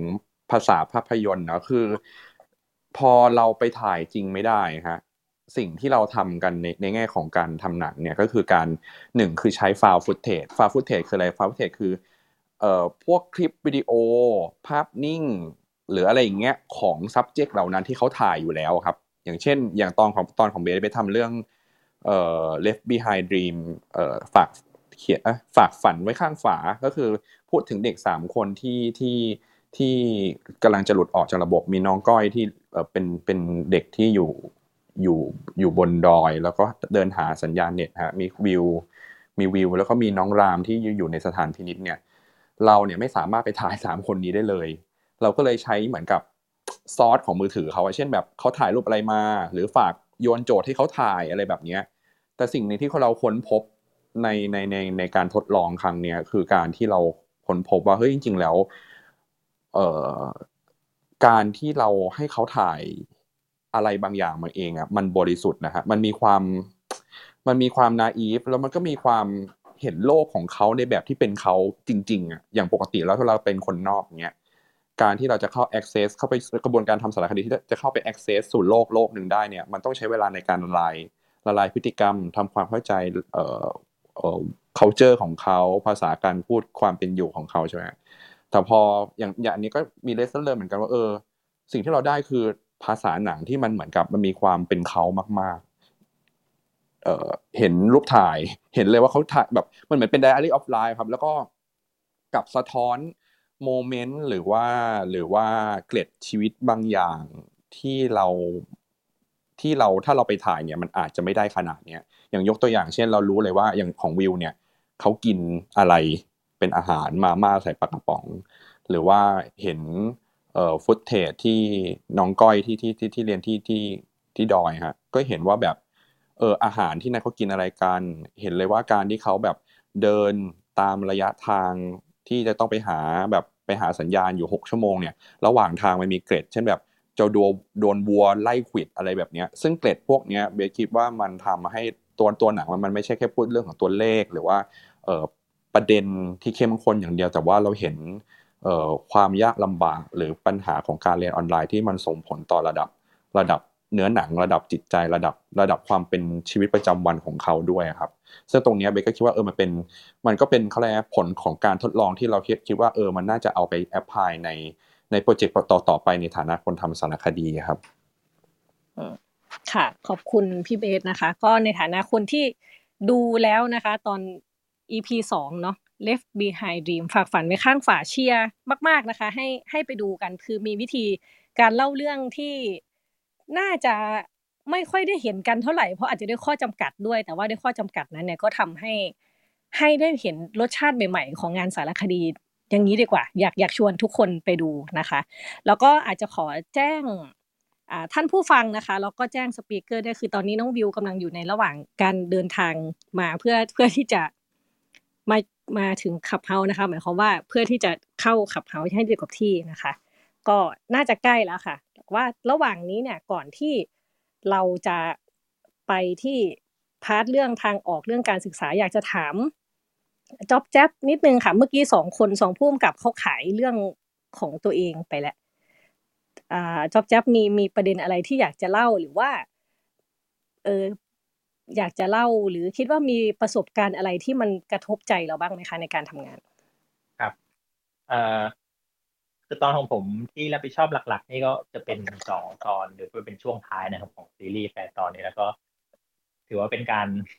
สำหรับใครที่ติดตามก็ฝากติดตามแล้วครับในตอนงานละครเนาะคือของผมมีตอนหนึ่งที่เรียกได้ว่าเป็น เอ่อเอ่อตรงจริตแล้วก็เป็นเรื่องส่วนตัวที่สนใจอยู่แล้วกันนะครับ จริงๆแล้วเรื่องนี้เป็นแบบสารตั้งต้นแรกเลยที่ทำให้ผมสนใจประเด็นใหม่คือเรื่องของปัญหาที่เกิดขึ้นช่วงเรียนออนไลน์เลยนะครับคือจริงๆแล้วผมมันมีหลานเล็กเป็นลูกสาวของพี่สาวผมนะครับเป็นหลานผมเนาะ ก็ตอนนี้ก็กำลังเรียนอยู่ชั้นอนุบาลสามนะครับจริงๆแล้วผมก็เหมือนประสบปัญหาโดยตรงเหมือนกัน เพราะว่าในฐานะที่เราก็อยู่บ้านอะไรเงี้ยครับเราก็ต้องช่วยเลี้ยงน้องด้วยครับ แล้วก็เห็นว่าเออน้องเองก็มีสภาวะทางอารมณ์หรือว่าสภาวะทางการเรียนรู้อะไรบางอย่างที่รู้สึกเหมือนว่าจะขาดหายไปหรือเราเองก็เป็นกังวลนะว่าเออเด็กการที่เด็กไม่ได้ไปเจอเพื่อนหรือไม่ได้เข้าโรงเรียนเนี่ยมันจะทำให้หลานเราเป็นอะไรหรือเปล่าเนี่ยครับ ก็เลยเหมือนเป็นสารตั้งต้นในตัวผมเหมือนกันว่าเออจริงผมสนใจประเด็นนี้เลยครับ แล้วก็โชคดีครับได้ คุยความสนใจส่วนตัวเนี่ยครับกับพี่อิมนะครับ ซึ่งเป็นบรรณาธิการบกของโปรเจกต์นี้ที่ช่วยดูคอนเทนต์ก็คุยกันแล้วก็เลยได้ประเด็นหนึ่งมาที่น่าสนใจ ซึ่งมันจะเป็นตอนสุดท้ายของซีรีส์นี้ครับ เป็นเรื่องราวเกี่ยวกับพัฒนาการของเด็กปฐมวัยหรือก็วิวัฒนาการของมนุษย์ในอนาคตอะไรอย่างเงี้ยครับ ซึ่งจากประสบการณ์ส่วนตัวผมรู้สึกว่าเออมันคือเราก็พอรู้อะครับ พอทราบจากข้อมูลเนาะถ้าเกิดใครที่ เป็นผู้ที่ติดตามเรื่องเกี่ยวกับการศึกษาอยู่แล้วก็น่าจะพอทราบเพราะจริงๆเราช่วงโควิดที่ผ่านมามันก็ส่งผลกระทบเนาะแล้วก็น่าจะส่งผลกระทบอย่างยิ่งนะครับ ต่อเด็กเล็ก เด็กปฐมวัยหรือเด็กก่อนปฐมวัยก็ตามนะครับ ก็ในในในในในตอนที่ผมทำนะเราผมก็รู้สึกว่า เออ ด้วยความเป็นห่วงส่วนตัวแล้วผมรู้สึกว่า เออไอการที่เด็กคนหนึ่งหรือเด็กหลาย ๆ คนในประเทศไทยเนี่ยที่ได้รับผลกระทบ มันจะส่งผลหรือเปล่าในระยะยาวที่มากหรือเปล่า กับเขาในอนาคตอะไรอย่เงี้ยครับ ด้วยความเป็กังวลส่วนตัวก็เลยเหมือนเป็นแรงร้ายลึกๆที่ทำให้ตอนสุดท้ายที่ผมได้ทำตอนเนี้ยมันก็เหมือนทำไปอยู่บนความเป็นห่วงหลานด้วย แล้วก็ทำไปอยู่บนความต้องการให้รู้จริงเหมือนกันว่าเออเราจะเราจะต้องจัดการตัวเองยังไง หรือเราจะต้องพบกับอะไร เราต้องทำตัวยังไง ต้องเตรียมตัวอะไรบ้างสำหรับการที่เด็กในวัยนี้จะต้องเติบโตไปในสภาวะแบบนี้หรือในประเทศแบบนี้ที่จัดการปัญหา โควิดเป็นแบบนี้อะไรอย่างนี้ครับ ก็อันนี้ก็แชร์ประมาณนี้แล้วกันครับ ในตอนของผมเพราะว่ามันยังไม่ออนนะแล้วเนี้ยก็ฝากติดตามทุกคนติดตามแล้วกันครับ ในตอนแปดวิวัฒนาการเด็กปฐมวัยและวิวัฒนาการของมนุษย์ครับค่ะค่ะ ขอบคุณจ๊อบแจ๊บนะคะ ก็ฟังผู้กำกับทั้งสามท่านแล้วเนี่ยก็เห็นนะคะว่ามีการเรียกว่ามีการหาทำอยู่ในแง่การหาวิธีทำงานให้ได้ในภาวะเหล่านี้นะคะ แล้วก็ สำหรับท่านผู้ฟังนะคะที่ที่เพิ่งเข้ามานะคะ ก็เรา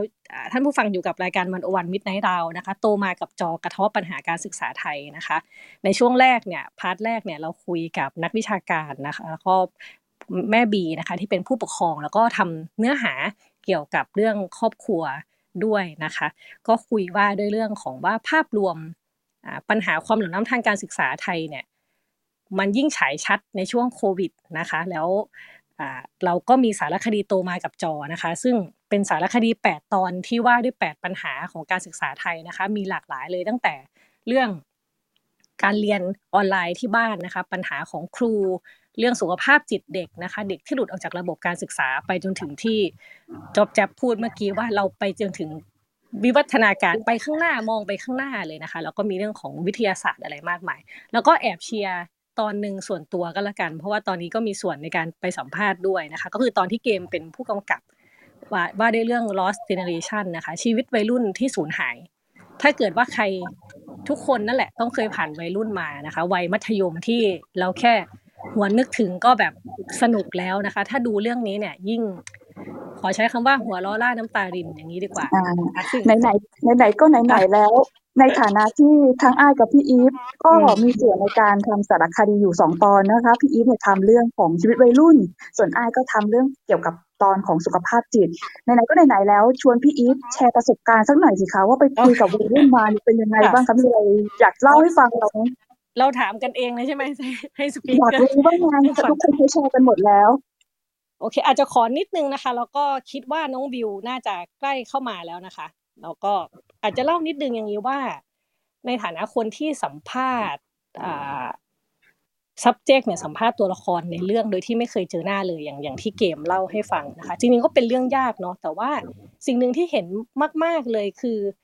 แม้ว่าเด็กวัยรุ่นนะคะ จะต้องเผชิญกับเรื่องการเรียนออนไลน์เนี่ย แต่ว่าแววตาพวกเขานี่นี่ขนาดมองผ่านหน้าจอนะแววตาของพวกเขามันยังมีมีพลัง มีพลังส่ง ออกมาให้เห็น ถึงแม้ว่ามันจะโรยลินนะในในบางทีที่แบบว่าโหเรียนเหนื่อยมากอะไรเงี้ยแต่ว่าความเป็นหนุ่มสาวความเป็นวัยที่มันยังเห็นความหวังวัยที่มันยังแบบมีจินตนาการว่าตัวเองจะจะเติบโตไปเป็นอะไรอะไรเงี้ยมันมันทำให้เรา มันชุบชูหัวใจเหมือนกันในภาวะที่มันชวนหดหู่แบบนี้นะคะ ก็จริงมันมีหลายหลายแบบเนาะ คือบางเรื่องมันก็เศร้าแหละ แต่เรื่องเศร้ามันก็สะท้อนให้เราเห็นว่า เออมันจะมีปัญหาที่เราจำเป็นต้องต้องแก้ไขนะคะ ซึ่งก็อย่างที่ทั้งทั้งผู้กำกับทั้งสามคนพูดไปเนาะแล้วก็ทั้งนักวิชาการทั้งหลายนะคะที่ที่ทุกท่านนะคะที่มาโอเคค่ะ ก็อ่าระหว่างที่รอน้องบิวอย่างนี้ดีกว่าเราเราขยับไปที่เรื่องของทางออกการศึกษานะคะว่า จากทั้งหมดที่เราคุยกันมาเนี่ยเราเห็นปัญหาแล้วว่าเป็นยังไง ทีนี้เราไปสู่ทางออกกันดีกว่านะคะว่าไอ้ทั้งหมดที่เราคุยกันมาเนี่ยมันมันควรจะเป็นยังไง เราจะหลุดออกจากกลุ่มปัญหานี้ได้ยังไงนะคะ ไล่เริ่มจากอาจารย์ภูมิสลันแล้วกันค่ะ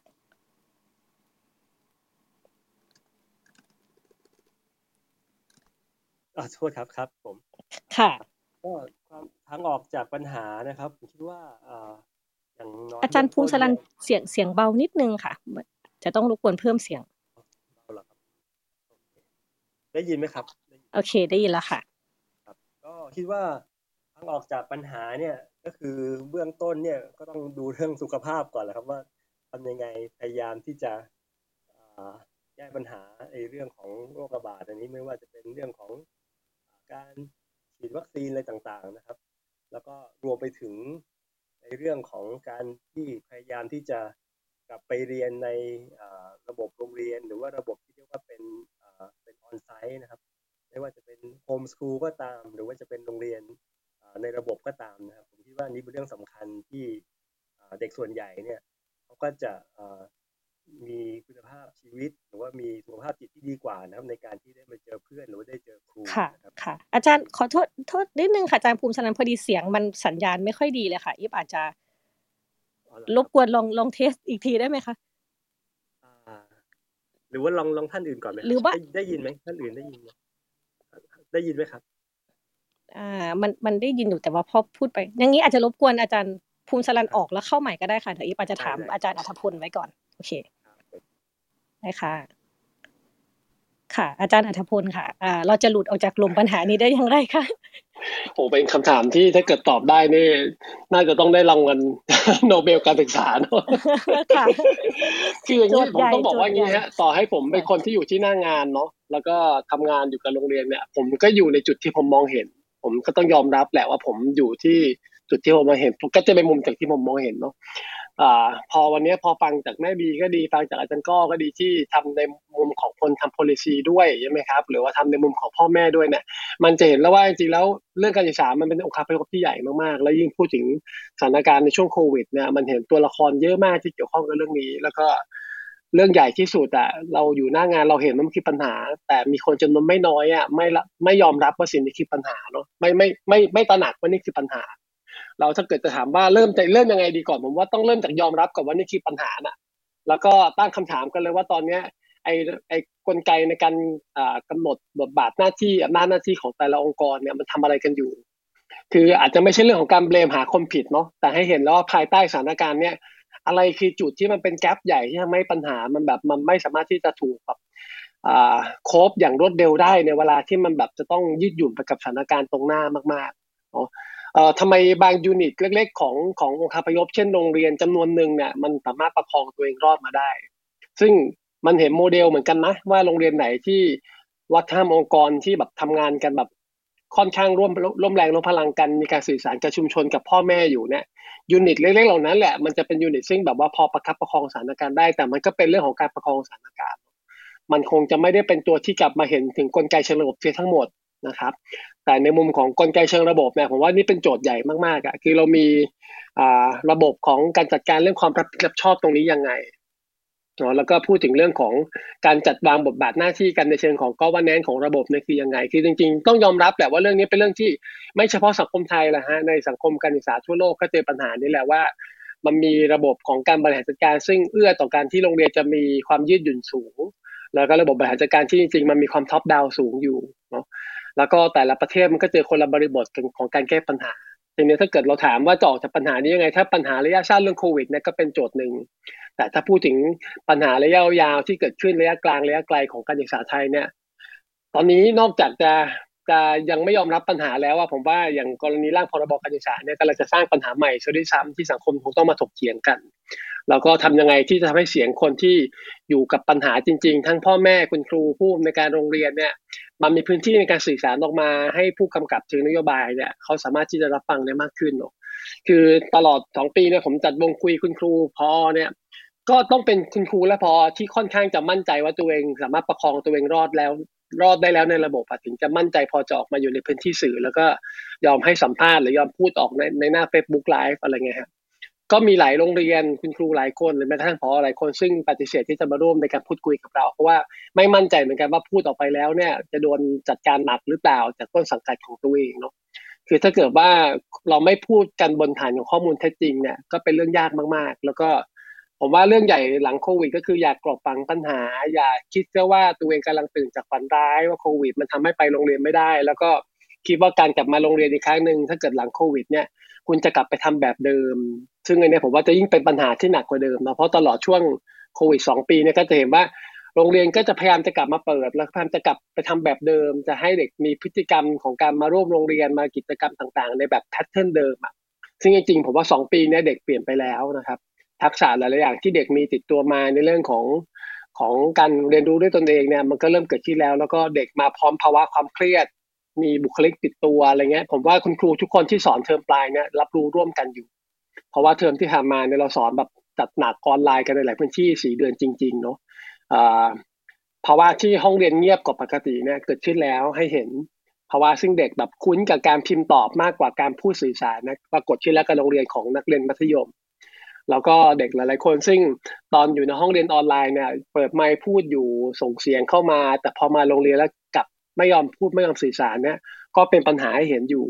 มีหลาย ๆ ปัญหาซึ่งหมดโควิด ไปแล้วว่าคงอยากคงต้องยืนยันกันว่าอยากกลบฝังทั้งหมดแล้วก็คิดแต่จะไปต่อโดยที่ไม่จัดการกับปัญหาที่มันติดติดมาจากอ่าเป็นผลสืบเนื่องมาจากช่วงสองปีที่ผ่านมาเนาะที่อาจารย์อาจารย์ก็ใช้ว่า learning loss ก็ดี หรือว่าภาวะ trauma ของเด็ก เด็กโกรธมากขึ้นนะฮะเด็กมหาวิทยาลัยที่เจอสถานการณ์โควิด แล้วเพราะว่ามหาวิทยาลัยไม่ดูดำดูดีเขาเนี่ย เด็กหมดความรู้สึกยึดโยงกับสถาบันของตัวเองกันมากขึ้น เด็กรู้สึกสิ้นหวังกับผู้บริหารมหาวิทยาลัยแล้วก็ผู้บริหารโรงเรียนมากขึ้น เด็กรู้สึกต้องออกมาส่งเสียงโวยกันมากขึ้น อันนี้คือสิ่งที่เกิดขึ้นแล้วในช่วงสองปีเนี้ยเท่าที่ผมสัมผัสกับเด็กมปลาย แล้วก็เด็กมหาวิทยาลัยมาเด็กแบบรู้แล้วว่าเขาต้องลุกขึ้นมาส่งเสียง ถ้าเขาไม่ส่งเสียงก็จะยิ่งแบบปล่อยให้สิ่งเหล่านี้มันเกิดขึ้นต่อไป ทั้งหมดเนี้มันคือสิ่งที่เป็น consequence อะแล้วก็เราอาจจะต้องเริ่มจากการยอมรับก่อนว่ามันคือปัญหา แล้วก็มีหลาย ๆ อย่างที่มันต้องลงมือในการเผชิญกับข้อเท็จจริง แล้วก็จัดการกับปัญหาเหล่านั้นนะครับขอบคุณครับค่ะค่ะขอบคุณอาจารย์อัธพลนะคะ แล้วก็แจ้งว่าตอนนี้น้องวิวมาแล้วนะคะ น้องวิวคือ Account 101 นะคะ ตอนนี้อ่าเมื่อกี้ตอนแรกเนี่ยตั้งใจไว้ว่าจะถาม อาจารย์ภูมิสลัน แล้วก็ท่านอื่น ๆ ในแง่ในเรื่องทางออกปัญหาการศึกษาไทยนะคะ แต่ว่าเมื่อกี้อาจารย์อัธพลก็พูดถึงเรื่องที่เด็กนักเรียนหลายคนก็รู้สึกอืมหมดหวังไม่ยึดโยงนะคะ แล้วก็ประสบปัญหาการที่ถูกสถาบันการศึกษาเนี่ยไม่ดูดำดูดีนะคะ ซึ่งประเด็นนี้เนี่ยคิดว่าคนที่จะเล่าได้ดีที่สุดเลยน่าจะเป็นน้องวิวนะคะ เพราะว่าน้องวิวเนี่ยก็เป็นหนึ่งในคนที่เลือกออกจากการศึกษา เพราะว่าเรียนออนไลน์และประสบปัญหาเยอะมากเลยนะคะ สวัสดีค่ะน้องวิว สวัสดีค่ะ สวัสดีค่ะ โอเค นั่งพักหายเหนื่อยแล้วเนาะก็อาจจะเล่าให้วิวฟังนิดนิดนึงว่าวิวอาจอาจจะไม่ได้ทันได้ฟังตอนต้นนะคะ ก็ตอนแรกก็คุยกันเรื่องปัญหาการศึกษาไทยแหละว่าโควิดเข้ามาเนี่ยทำให้คนตกหล่นออกจากระบบการศึกษาเยอะแค่ไหนเนาะมีหลายคนที่ต้องเลิกเรียนหนังสือไปใช่ไหมคะแล้วก็พูดถึงเรื่องสารคดีโตมากับจอเนาะที่วิวก็เป็นหนึ่งในอ่า ตัวละครเป็นนักแสดงซึ่งซึ่ง on air ไปแล้วด้วยนะคะอืมค่ะ ก็อย่างนี้อ่าสำหรับท่านผู้ฟังที่อาจจะยังไม่รู้จักวิวนะคะแล้วก็ยังไม่ได้รู้เรื่องราวเนี่ยอยากจะรบกวนวิวแนะนำตัวเองแล้วก็เล่าเรื่องให้เหมือนที่เล่าในสารคดีให้ฟังอ่าจริงจริง ๆ ตอนนี้วิวไม่ได้ศึกษาต่อ แต่ว่าวิวเลือกที่จะ drop เรียนไว้มาทำงาน แต่วิวอะก็คิดไว้ว่าวิวจะกลับไปเรียน ถ้าโควิดมันซา แต่วิวก็ใช้ชีวิตประจำวันปกติ โดยการอยู่บ้าน แล้วก็บ้านวิวอะทำอาชีพซักรีดอยู่แล้ว วิวก็อยู่กับอาชีพที่วิวทำค่ะ ค่ะ ก็เล่านิดนึงนะคะว่าวิวเนี่ย ตอนแรกเนี่ยอสอบ เอ็นติดเรียนเกี่ยวกับครุศาสตร์ใช่ไหมคะ แล้วก็ได้เข้าไปเรียนแล้วด้วยในเทอมหนึ่ง จริงๆอะวิวเป็นเด็กซิ่วสองมหาลัยวิวติดมหาลัยแรกติดราชภัฏจันทร์เกษมแต่วิวติดคณะมนุษยศาสตร์ สาขาพัฒนาชุมชนแต่วิวเรียนไปได้ประมาณหนึ่งเทอม แม่วิวไม่สบาย วิวก็เลือกเลือกที่จะ หยุดการเรียนไว้ตรงนี้ แล้ววิวก็เลือกที่จะมาดูแลแม่ แต่พอเวลามันผ่านไปปุ๊บ ประมาณห้าถึงหกเดือน วิวเลยตัดสินใจ ไปสมัครเรียนมหาลัยที่สองต่อราชภัฏทุนแต่วิวก็ติดคณะครุศาสตร์ที่วิวอยากเรียน แล้วพอวิวติดปุ๊บวิวก็ถามอาจารย์ไปว่าเราต้องเรียนออนไลน์ร้อยเปอร์เซ็นต์จริงไหมอาจารย์บอกว่า แล้วต้องเรียนออนไลน์หนึ่งร้อยเปอร์เซ็นต์วิวเลยเลือกที่จะไม่ไปต่อ ค่ะ เรียนออนไลน์หนึ่งร้อยเปอร์เซ็นต์ถึงเลือกที่จะไม่ไปต่อ เพราะอะไรเราเราเผชิญความยากลำบากอะไรบ้างก่อนที่ต้องเรียนออนไลน์จริงๆแล้วบ้านวิวไม่ได้มี Wi-Fi อะพี่ แล้วก็อิเล็กทรอนิกส์ก็ไม่มีวิวมีแค่โทรศัพท์วิวเลยรู้สึกว่าการเรียนระดับไว้ตรงเนี้ย มันยังไม่สาย แต่ตอนเนี้ยวิวก็คิดไปว่าเนี่ยเออเราได้คนอุปถัมภ์ก็พอเยอะแล้ว แล้วพอคิดไปว่าแผนที่เราจะไปต่อ วิวก็คิดไปว่าเนี่ยวิวจะกลับไปเรียนต่อ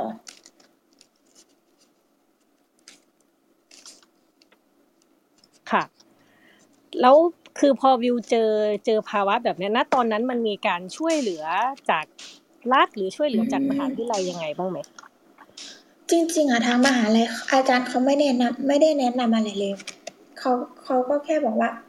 หนูจะไม่ไปต่อจริงๆหรือว่าหนูก็ไม่เรียนต่อ แต่ถ้าถามว่าหนูเสียใจไหมหนูก็เสียใจ แต่ก็แบบ แต่ถ้า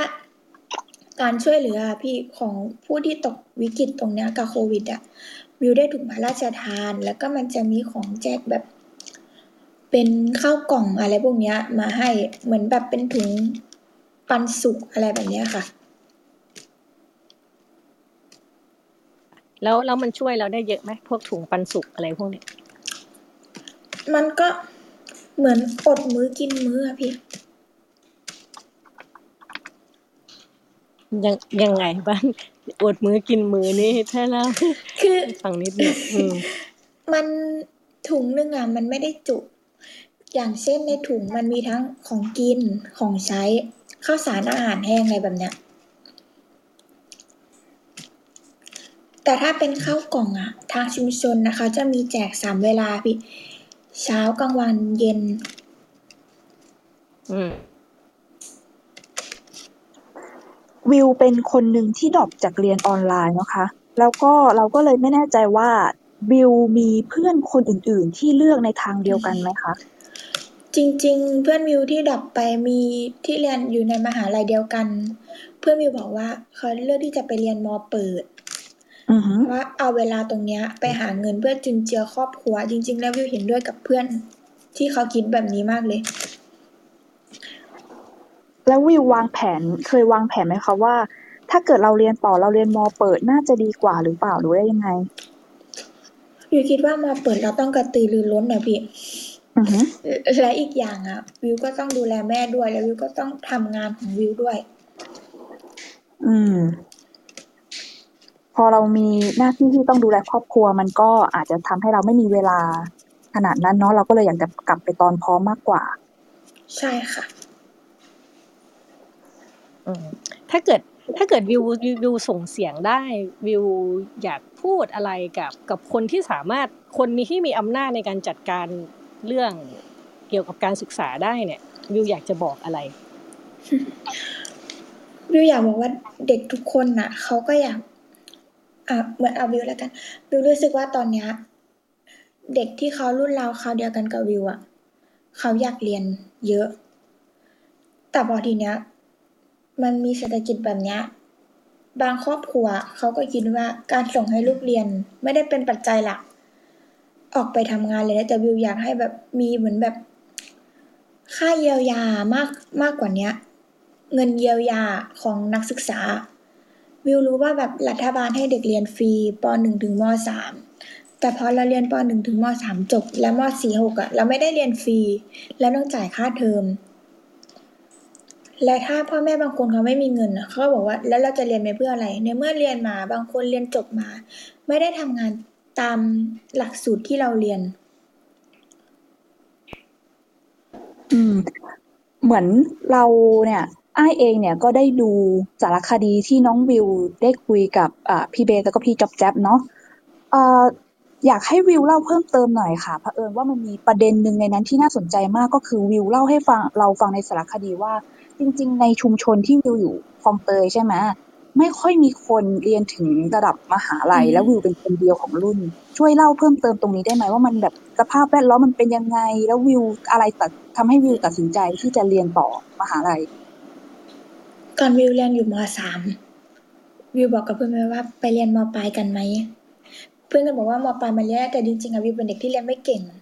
แต่ถ้าถามว่าตั้งใจเรียนไหมมีนิดหน่อย เพราะว่าตอนเรียนมปลายกับมัธยมต้น หลักสูตรมันต่างกันนะคือถ้าเราเรียนมต้นมันก็คือของกทม แต่ถ้าเราเรียนมปลายอะมันจะยกระดับการเรียนนั้นหนักขึ้นกว่าการเรียนมต้น วิวก็เลยชวนเพื่อนทั้งกลุ่มว่าจบมสามเนี่ย เราไปเรียนมปลายกัน แต่เพื่อนบอกว่า การเรียนมปลายมันเรียนหนัก อืม แต่วิวเลยบอกว่า มันแล้วแต่แผนการเรียน วิวเรียนวิทย์คณิตมาเกรดวิวก็ไม่ได้สวย แต่ถ้าถามว่าเราเรียนจบมาได้เราก็ภูมิใจ ว่าใครๆก็บอกว่าวิทย์คณิตเรียนยากวิวเลยบอกว่า เพื่อนหลายคนก็เลือกที่จะไปเรียนต่อสายอาชีพ พอคิดว่าการเรียนสายอาชีพอะ อย่างน้อยเขาไปฝึกงานเขาก็ได้เงิน แต่ถ้าเราเรียนมปลายเราจะไม่ได้เงินแล้วแต่เราจะได้ความรู้ทางทฤษฎี วิวเลยบอกเพื่อนไว้ว่า ปัจจุบันรุ่นวิวที่เรียนจบมามอต้นไม่มีใครเรียนต่อมหาลัยเลยอืมเพราะเขาคิดว่าช่วงเนี้ย เรียนไปมันก็เสียเงินเปล่าๆเรียนออนไลน์เพื่อนก็ไม่ได้ตั้งใจเรียนแล้ว มันก็บอกว่าบางคนก็บอกอาจารย์ผู้ไม่เข้าใจ วิกเลยบอกว่า เราเลือกที่จะไม่เรียนเลยดีกว่า แล้วเราไปทำงานข้างนอก เรามีตังค์ใช้อยู่กับครอบครัว อืม เราเราขอถามตรงๆได้ไหมว่า อะไรมันทำให้วิว รู้สึกว่าเราจะต้องเราในขณะที่เพื่อนเนี่ย เลือกจะไปต่อสายอาชีพไปทำอะไรที่มันได้เงินระหว่างเรียนไปด้วย อะไรที่ทำให้วิวยังคงแบบว่า ยึดมั่นว่าเราจะเรียนต่อมปลาย เราจะเรียนมหาลัยให้ได้ จริง ๆอะวิวอะ ตอนเป็นเด็กวิวมีความฝันเยอะมากเลย ฝันอะมันเปลี่ยนไปทุกวันวิวคิดว่าวิวอยากเป็นอยากรับราชการ ต่อวิวไม่ได้เป็นครูหรือตำรวจอะไรพวกนั้นแต่วิวคิดว่าการรับราชการอะมันไม่ได้เรื่องง่ายอะกว่าเราจะผ่านปัญหามาพี่ บางคนบอกว่าเนี่ย การเรียนจบมปลายแล้วฉันอยากเป็นครู ฉันไปเรียนต่อคณะศึกษาศาสตร์ หรือคารุศาสตร์ แต่ ฉันเรียนจบสี่ปีปุ๊บ ฝึกสอนอีกหนึ่งปี ฉันก็ไม่ได้มาเป็นครูโดยตรง ฉันต้องรอไปแข่งกับคนอื่น เพื่อที่สอบบรรจุ และเวลาที่เหลือเนี่ยก็ไปทำอย่างอื่นวิวรู้สึกว่าแบบ การเรียนมปลายของวิวอะวิววิววิวก็อยากเป็นครู แล้ววิวก็เลือกเรียนสายวิทย์คณิตวิวก็เรียนจบสามปี แต่ว่าวิวก็อยากเป็นครูวิทย์วิวก็เลยลองไปสมัคร ดูวิวรู้สึกว่า การที่เรารับราชการอะค่าบำเหน็จอะค่ารักษาพยาบาลอะไรพวกเนี้ยที่เกี่ยวกับพ่อแม่อะมันจะได้คุ้มครองด้วย อืม ถ้าถ้าถ้าวิวจะตัดตัดสินใจกลับไปเรียนอีกครั้ง ตอนเนี้ยวิวจะพิจารณาจากอะไรบ้างที่ทำให้เรารู้สึกว่าเออ ตอนเนี้ยเราพร้อมแล้วเราจะเราจะกลับไปเรียน ตอนนี้เหรอวิวมีอุปกรณ์อิเล็กทรอนิกส์แล้ว แล้วก็ร่างกายที่แม่วิวป่วย ก็เริ่มดีขึ้นแล้ว แล้วก็ความฝันของวิว ก็เริ่มเดินหน้าต่อไป วิวเลยอยากกลับไปเรียนต่อ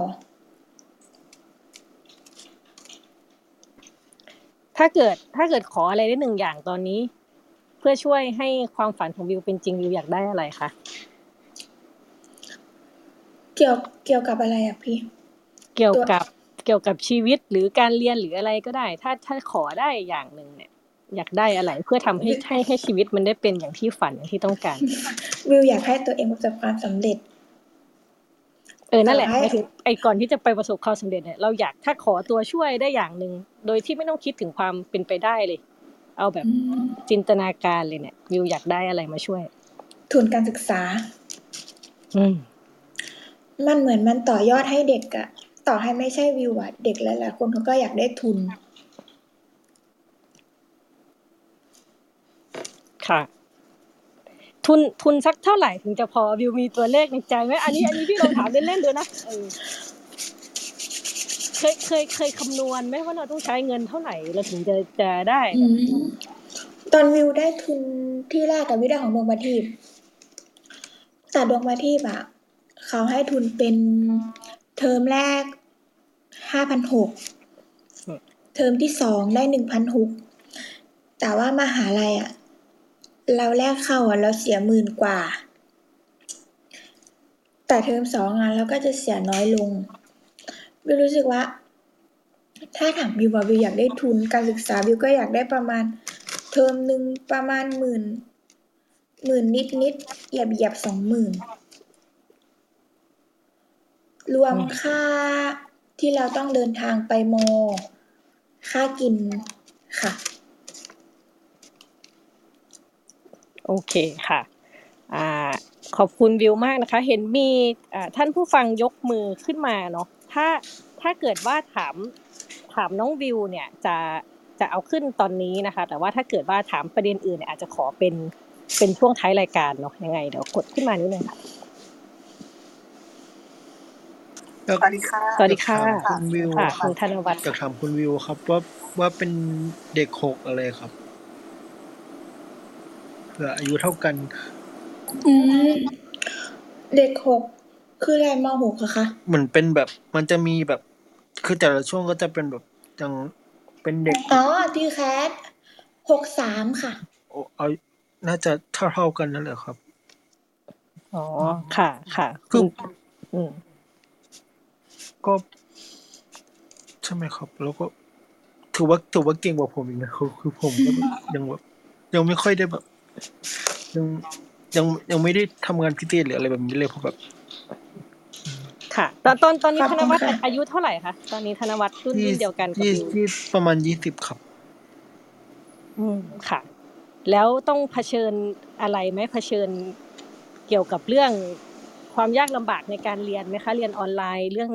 เรื่องเงินหรือเรื่องเวลาเรื่องสุขภาพยังไงไหมคือเผชิญในความลำบากในออนไลน์ก็คือเหมือนแบบมันมันคือด้วยสาขาที่ผมเรียนนะครับ มันต้องแบบมันมันมันมันมันตอนตอนปีหนึ่งอะมันมันเหมือนทำให้ผมซิ่วอะไรเงี้ยมันไปเลยอะไรเงี้ยมันแบบ ด้วยความที่แบบมันเรียนแล้วมันแบบมันมันมันไม่ค่อยได้เจอคนอะไรเงี้ยด้วยครับ มมันมันก็มีแต่แต่คือเราผมโชคดีอย่างหนึ่งคือ การเงินก็พอมีบ้างอาจแต่อาจจะไม่ได้เยอะพ่อแม่ก็พอ support ได้อะไรเงี้ยครับอืมอืมช่วงนี้ก็เป็นช่วงที่ผมแบบจะเริ่มกลับเหมือนผมจะซิ่วอีกรอบหนึ่งอะด้วยครับอืมเพราะเพราะค่ะแบบเหมือนแบบจากอุปสรรคแบบอุอุอุปสรรคแบบการเรียนด้วยส่วนหนึ่งแล้วก็เหมือนเหมือนเรารู้สึกว่าแบบ มันไม่ได้เหมาะกับเราอะไรเงี้ยด้วยครับ อือฮึค่ะก็หมายก็ ถึงวิชาที่เรียนไม่เหมาะกับเราอย่างนี้ใช่ไหมคะ ใช่ใช่ครับ ก็ก็คือเหมือนแบบเราก็คืออยากอยากให้กำลังให้กำลังใจวิวเขาแบบเหมือนเหมือนเราก็แบบ เราเราแบบเราเราเรารู้สึกเขาแบบ มันเขาลำบากกว่าเราอีกแล้วอะไรเงี้ยบ่นฟังนั่งเหมือนนั่งฟังดูแบบ เราก็แบบ เรายังพอแบบมีเงินสมัครแบบ เราเอ่อมี เรายังมีเงินสมัครเรียนหรือแม่จ่ายเงินเรียนอะไรเงี้ยเพราะแบบแม่เป็นข้าราชการด้วยอะไรเงี้ยก็เลยรู้สึกว่าแบบความฝันของเขามันก็ แต่ผมก็ยังไม่รู้ แต่ผมขอเสริมได้ไหมครับข้าราชการตอนเนี้ยผมไม่รู้ว่า มันมันมันมันเหมือนเดิมเหมือนเมื่อก่อนไหมเพราะแบบมันอาจจะเป็นพนักงานเราอะครับ เป็นเหมือนเป็น มันอาจจะไม่ได้ครอบคลุมเท่า เท่าสมัยก่อนแล้วอะไรเงี้ยครับ ค่ะ ค่ะ โอเคค่ะ โอเคค่ะ ขอบคุณธนวัฒน์นะคะ ที่มาร่วมแลกเปลี่ยนนะคะ เข้าใจว่ามีคนยกมืออีกคนหนึ่งคือ ถ้าเกิดจะแลกเปลี่ยนในประเด็นของอ่าเรื่องการเรียนเรื่องอะไรจะอีกคนหนึ่งนะคะ แล้วเราจะเข้ารอบสุดท้ายสำอ่าคุยในประเด็นเรื่องทางออกนะคะ แล้วจะเปิดให้ถามคำถามอีกสักประมาณสองสามสองสามท่านนะคะโอเคค่ะ ค่ะสวัสดีค่ะ คุณสิริกรค่ะ ค่ะว่าจะถามวิวว่าวิวใช่ เอ่อ subject ที่อยู่ในหนังพี่เบสอีกคนหนึ่งปะใช่ค่ะ โอ้โหเก่งมากเออมันนี่แบบเจ๋งๆเออ ก็ไม่มีอะไรคือเคยเอาหนังพี่เบสไปฉายที่ขอนแก่นเออแล้วตอนนั้นคืออะไรนะน้องผู้ชายอะน้องที่เป็นแรปเปอร์อะไป เออแต่ว่าตัวตัวเราก็คือแบบ เราเราสนใจความนั่นแหละ ว่าวิวจะไปต่อยังไงอะไรเงี้ย พอพอได้มาฟังก็เลยแบบ เออแบบสู้มากเลย ก็เป็นกำลังใจให้เนาะแล้วก็แบบ อันนี้นอกเรื่องคือแบบ เอ่อต่างประเทศอะค่ะเขาก็เรียนกันแค่แบบ year สิบสองหรือ A level แล้วเขาก็ไปทำงานอย่างอื่นอะไรกันตั้งสามสี่ปี แล้วก็เดี๋ยวค่อยกลับมาเรียนต่อก็ได้ เมื่อเมื่อเวลาที่เราพร้อมอะเออเนาะโอเคสู้ๆค่ะวิว ขอบคุณค่ะ ค่ะ ขอบคุณค่ะคุณสิริกรค่ะ ค่ะ ก็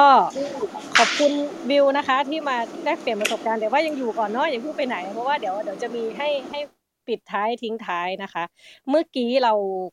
จบไปที่อาจารย์อัธพลนะคะ ที่คุยเรื่องทางออกอ่าคิดว่าอาจารย์อัธพลฟังน้องวิวแล้วน่าจะอยากมี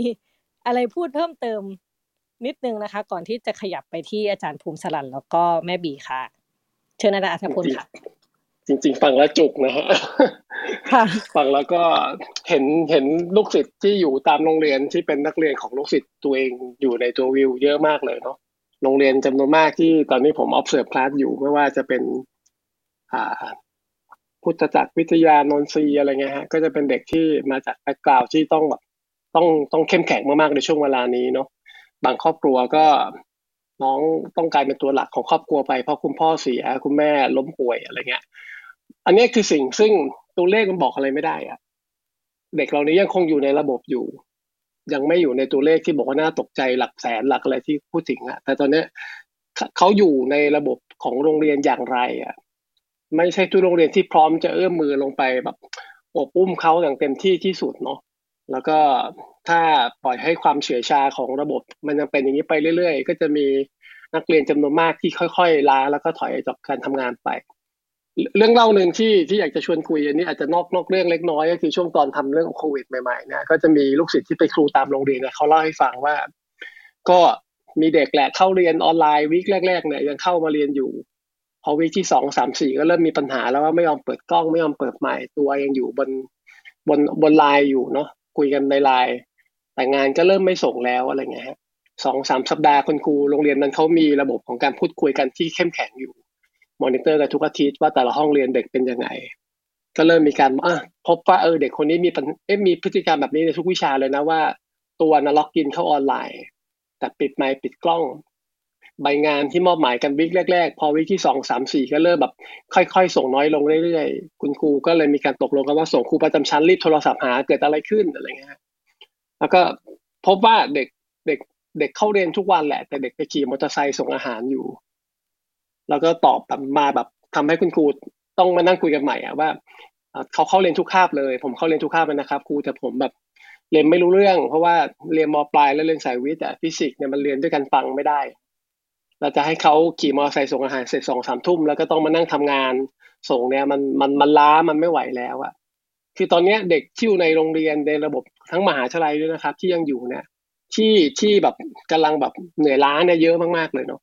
แล้วก็นี่คือสิ่งซึ่งแบบโรงเรียนและมหาวิทยาลัยต้องไม่มองเด็กเป็นแบบแค่ subject ว่าคุณจะให้เขามาเรียนเมื่อไหร่ก็ให้มาจะไม่ให้มาเรียนเมื่อไหร่ก็ไม่ต้องมาอะไรเงี้ยแล้วก็ถ้าเด็กคนหนึ่งจะต้องหลุดจากโรงเรียนไปจากมหาวิทยาลัยไป โรงเรียนและมหาวิทยาลัยจะต้องเป็นคนปล่อยมีคนสุดท้ายอะคุณครูต้อง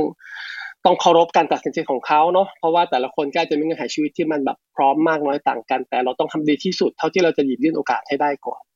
เชื่อว่าก็มีคุณครูและโรงเรียนกับอาจารย์ในหลายมหาวิทยาลัยที่พยายามทำเต็มที่ตรงนี้เนาะแต่เนี่ยมันคือการทำให้รัฐลอยนวลพ้นผิดเนาะคนที่เกี่ยวข้องกับการตัดสินใจไม่ได้เห็นเรื่องพวกนี้เป็นเป็นหนึ่งในประเด็นที่ไม่ต้องมาขบคิดแต่ถ้าเขาได้มานั่งฟังวิวพูดวันนี้เงินหมื่นกว่าบาทที่วิวจะใช้เรียนหนังสือปีหนึ่งเนี่ยสำหรับคนชั้นกลางที่ทำงานประจำ อยู่อะซื้อมือถือเครื่องใหม่ยังไม่ได้กันเลยแล้วมันเป็นโจทย์ที่ยิ่งใหญ่มากๆ แล้วผมคิดว่าอย่างอาจารย์ก็ซึ่งอยู่ในหน่วยงานซึ่งถูกคาดหวังสูงมากอะเรื่องการสร้างความเสมอภาคอะไรเงี้ยมันก็คงจะต้องเป็นโจทย์ที่สังคมต้องคบคิดกันจริงจังแหละมันไม่ใช่เรื่องการดั้มเงินลงมาอย่างเดียว แต่เราใช้เงินทำอะไรกันอยู่ในการจัดการศึกษา ใครตัดสินใจอะไรกันอย่างไรอยู่ แล้วก็เด็กๆที่เป็นผู้เรียนของเราอยู่ตรงไหนในการอยู่ในสมการของการตัดสินใจตรงไหน เขาได้ส่งเสียงแค่ไหน แล้วก็เขาได้บอกถึงชีวิตที่เขากำลังเผชิญมากขนาดไหนเนาะคือผมเห็นด้วยกับทีมพ่วงกับทั้งจอบแจ๊บแล้วก็น้องอีกสองคนเลยว่า พอทำงานอยู่หน้างานจริงๆแล้ว เราจะพบเลยว่า เรามีเด็กที่ยังใจสู้อยู่เยอะมากมีคุณครูที่ใจสู้อยู่เยอะมากแล้วมันก็ยังทำให้คนทำงานยังพอจะประคองกันไปได้เนาะแต่เด็กที่ไม่ไหวแล้วจริง ๆ ก็มีเยอะนะครับ คุณครูที่ต้องเหนื่อยล้าแล้วก็ถอยออกไปก็มีเยอะเนาะ แล้วผมคิดว่าเราปล่อยให้รัฐไม่ดูดำดูดี คนทำงาน แล้วก็เด็กๆซึ่งเป็นคนที่จะต้องได้ประโยชน์สูงสุดจากการได้รับการศึกษาเนี่ยรัฐก็ก็ลอยนวลเกินไปนะแล้วสังคมก็ปล่อยให้รัฐลอยนวลเกินไป เรามีองค์คาพยพที่โดยตำแหน่งแห่งที่เขามันต้องรับผิดชอบอะแต่ตอนนี้เขาไม่รับไม่แสดงความรับผิดชอบ แล้วก็ปัดให้เป็นเรื่องการดิ้นรนของโรงเรียนของเด็กของผู้ปกครองกันไป ซึ่งผมคิดว่านี่เป็นหนึ่งในสิ่ง ซึ่งได้ดูได้ดูแค่สองตอนนะครับ ยังไม่ได้ดูตอนของวิวเนาะแต่ว่าค่ำๆวันเสาร์จะมาดูซะหน่อยเพราะอาทิตย์นี้จะตอนหนักหน่อยอยากได้ดูตอนที่หนึ่งกับตอนที่สามนะคิดว่า ถ้าถ้าใครที่อยู่ใน Clubhouse เนี่ยก็อยากจะชวนให้ช่วยกัน ช่วยกันแชร์ให้หนึ่งศูนย์หนึ่งด้วยเนาะเพราะมันเป็นมันเป็นสารคดีที่อยู่บนเพจมันไม่ได้ออกอากาศที่ไหนอะไรยังไง แล้วจริง message มันพูดถึงเรื่องที่บางทีคนจะไม่คนจะไม่มองเห็นมันอะ คนจะมองข้ามมัน แล้วก็ทีมที่ทำสารคดีนี่ก็พยายามจะหยิบมุม ซึ่งยังไม่ถูกพูดถึงในสื่อในพื้นที่ของสาธารณะมาพูดคุย ก็อยากให้เรื่องนี้มันมีเอ็กโคของการส่งเสียงจริงๆเนาะแล้วก็หลังโควิดคงจะมีโจทย์ที่สังคมไทยต้องคบคิดถกถกเถียงกันหลาย ๆ เรื่องมากๆเลยเรื่องการศึกษานะครับ ขอบคุณครับผม ค่ะ ขอบคุณอาจารย์อัธพลนะคะ ค่ะ ไปต่อที่อาจารย์ภูมิสลันเลยค่ะ ก็อาจจะสองเรื่องเนาะฟังฟังน้องวิวแล้วมีความเห็นมีความรู้สึกยังไงบ้างนะคะ แล้วก็ไอีกคำถามนึงคำถามใหญ่ที่เราตั้งกันไว้ก็คือว่า คิดว่าเราจะหลุดออกจากกลุ่มปัญหาได้ยังไงนะคะ ครับผมครับคุณ ครับก็เมื่อกี้ก็ได้ได้ฟังน้องวิวแล้วนะครับ ก็เป็นกำลังใจให้นะครับ จริงผมก็ได้ดูแล้วล่ะตอนที่สองแล้วก็อยากจะชักชวนให้คนที่ฟัง Clubhouse เนี่ยได้ได้ดูใน episode นี้นะครับหรืออาจจะรวมไปถึงไปดูใน School Town King ก็ได้นะครับ ใน Netflix ก็มีนะครับอ่าจริงผมคิดว่ากรณีของน้องวิวเนี่ยก็คือเป็นสิ่งที่สะท้อนแหละ ว่าเป็นประชากรของนักเรียนรวมถึงนักศึกษาด้วยที่อยู่ในมหาวิทยาลัยเนี่ยที่อาจจะ เป็นกลุ่มที่อาจจะค่อนข้างต้องการการสนับสนุนนะครับจากหน่วยงานภาครัฐ หรือว่าจากผู้ที่มีกำลังนะครับ ผมคิดว่าเนี่ยค่อนข้างสำคัญ เพราะว่าถ้าเราดูเนี่ยก็จะเห็นได้ว่าน้องเขาเนี่ยเป็นจริงๆ ก็เป็นกลุ่มหนึ่งที่เราก็พยายามทำงานด้วยก็คือ ที่เรียกว่าเป็นนักเรียนเหมือนเรียกว่าเป็นนักเรียนกลุ่มช้างเผือกนี่แหละ ก็คือเป็นคนที่มีความมุ่งมั่น มีความพยายามนะครับ มีความ ตั้งใจสูง แล้วก็มีเป้าหมายในชีวิตที่ที่ชัดเจนว่าต้องการที่จะไปทำอะไร ต้องการที่จะไปเรียนต่อมีอาชีพที่ดีนะครับ แต่ว่าก็อาจจะมีความยากลำบากมีความขัดสนทางทรัพยากรหรือว่าทางครอบครัวต่างๆเนี่ยซึ่งอันนี้ผมคิดว่าทางภาครัฐเนี่ย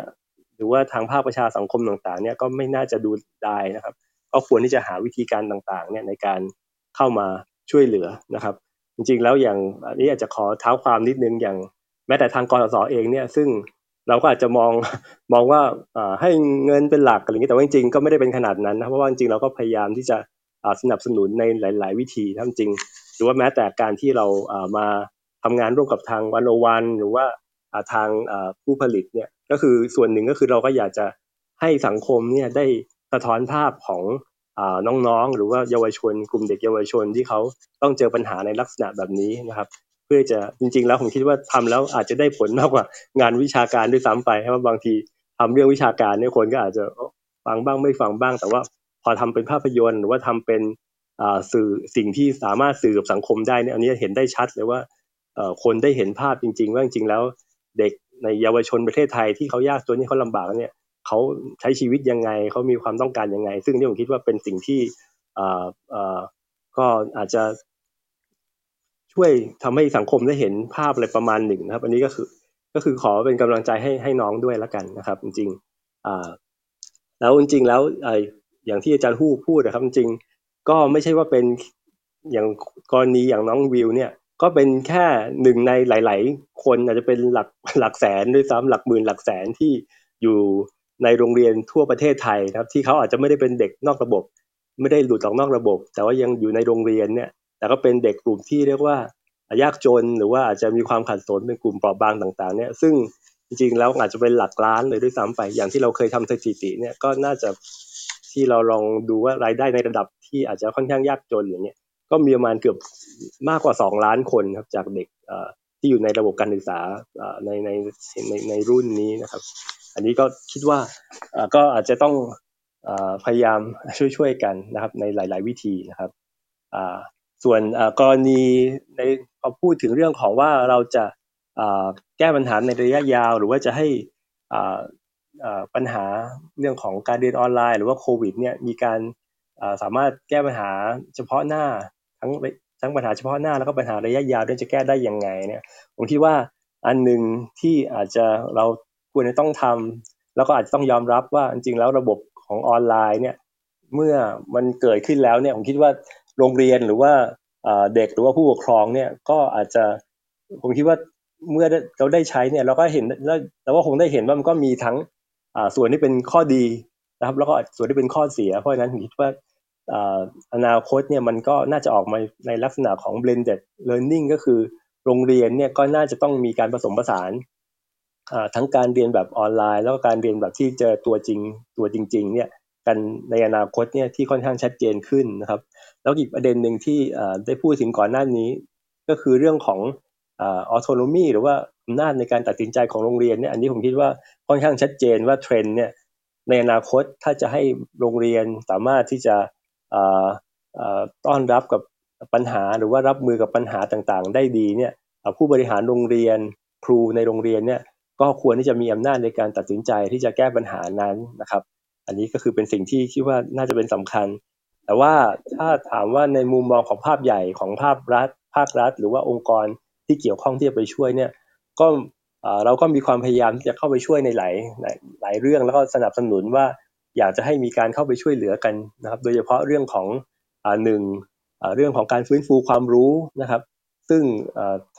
ณตอนนี้เนี่ยก็ยังไม่ค่อยชัดเจนเท่าไหร่แต่ว่า ในต่างประเทศเนี่ยก็จะเริ่มมี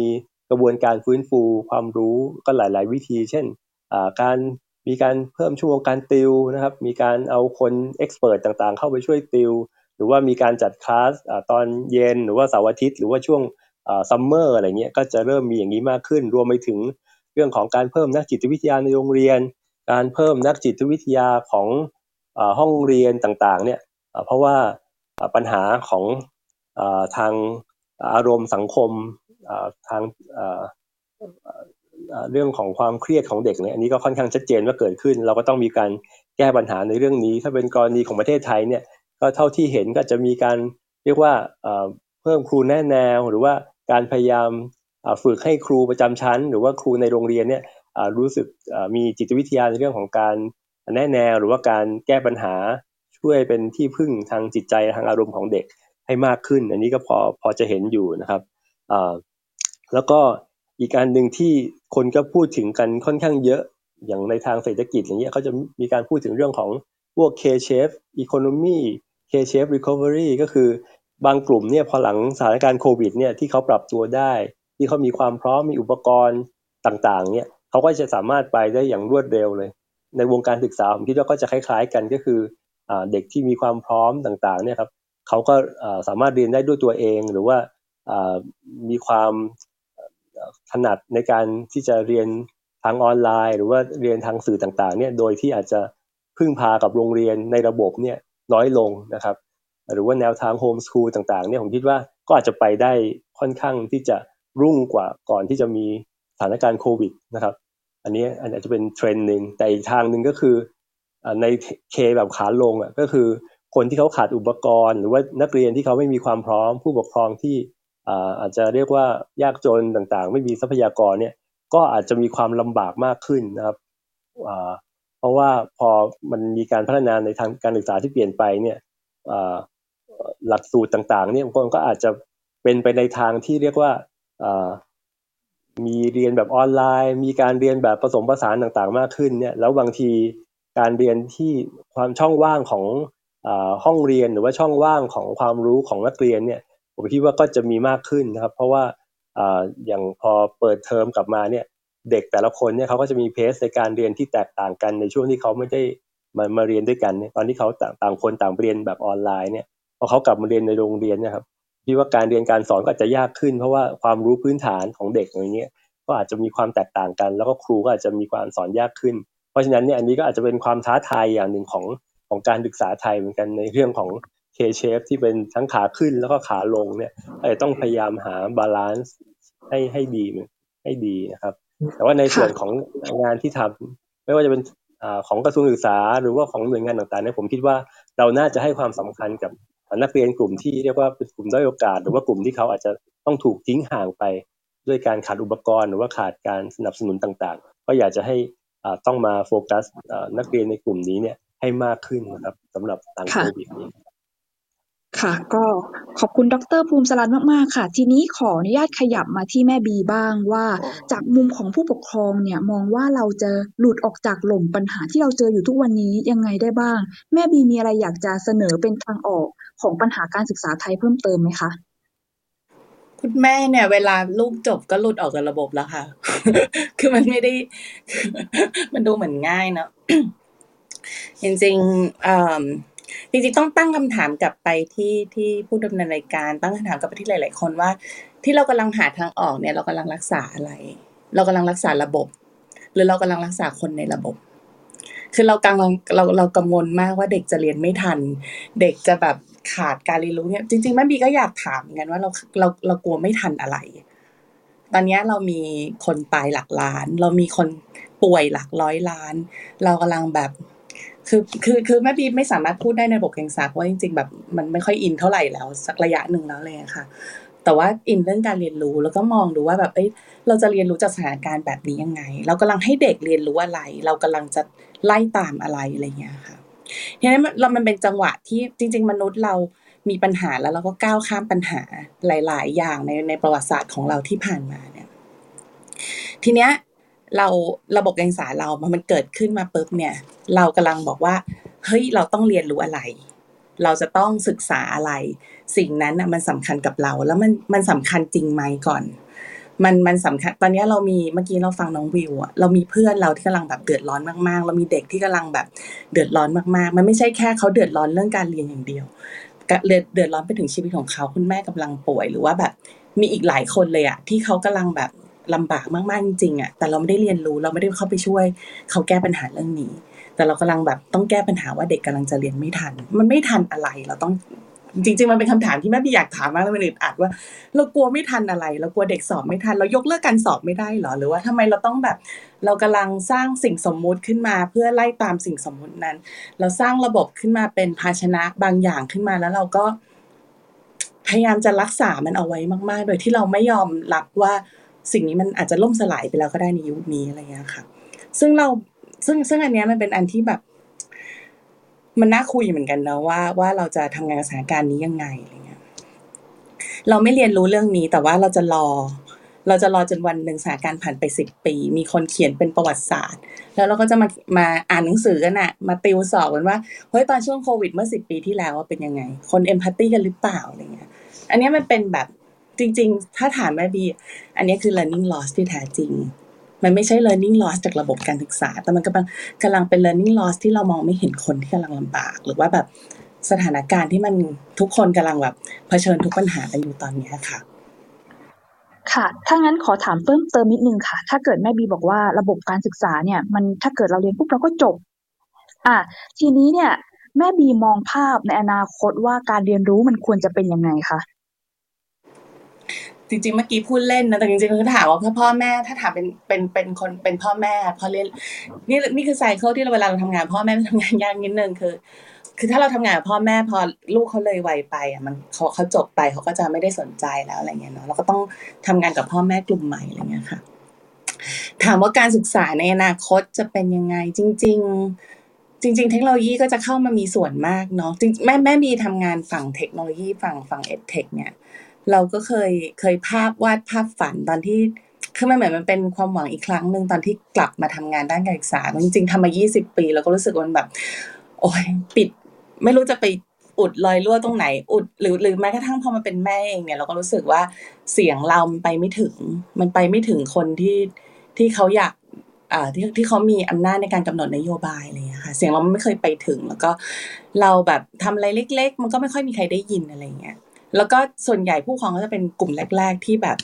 ไม่ได้ไม่ได้รับการ support อะไรเท่าไหร่ เรามีกระทรวงศึกษาดูแลนักเรียนดูแลครูอะไรอย่างเงี้ยเนาะแต่เราไม่มีคนดูแลผู้ปกครอง ในสถานการณ์ของโควิดเนี่ยผู้ปกครองได้รับ จริงๆ ถ้าถามมาบีอะผู้ปกครองได้เป็นเป็นแบบกลุ่มคนสุดท้ายที่แบบคนจะนึกถึงแต่ว่า รับแทบจะต้องรับทุกอย่างทุกหน้างานอะทั้งงานที่มันเปลี่ยนไปทั้งแบบการเรียนของลูกที่มันกำลังต้องปรับตัวหรือว่าแบบค่าใช้จ่ายที่มันต้องเพิ่มขึ้นมาเป็นเป็นแบบเงาตามตัวเนี่ยเราเราเราเป็นคนรับอันนี้อยู่อะไรเงี้ยค่ะ ตอนที่ที่มาทำ EdTech ช่วงแรก ๆ เนี่ยก็รู้สึกว่าแบบ เราเห็นความหวังว่าถ้าสมมติว่าเทคโนโลยีมันสามารถกระจายการศึกษาไปได้จริงโดยที่ไม่ต้องรอรัฐบาลอย่างเดียวเนี่ย อาจจะสามารถกระจายการศึกษาที่มีคุณภาพเนี่ยไปถึงเด็ก ๆได้ แต่ถ้าเกิดสมมติ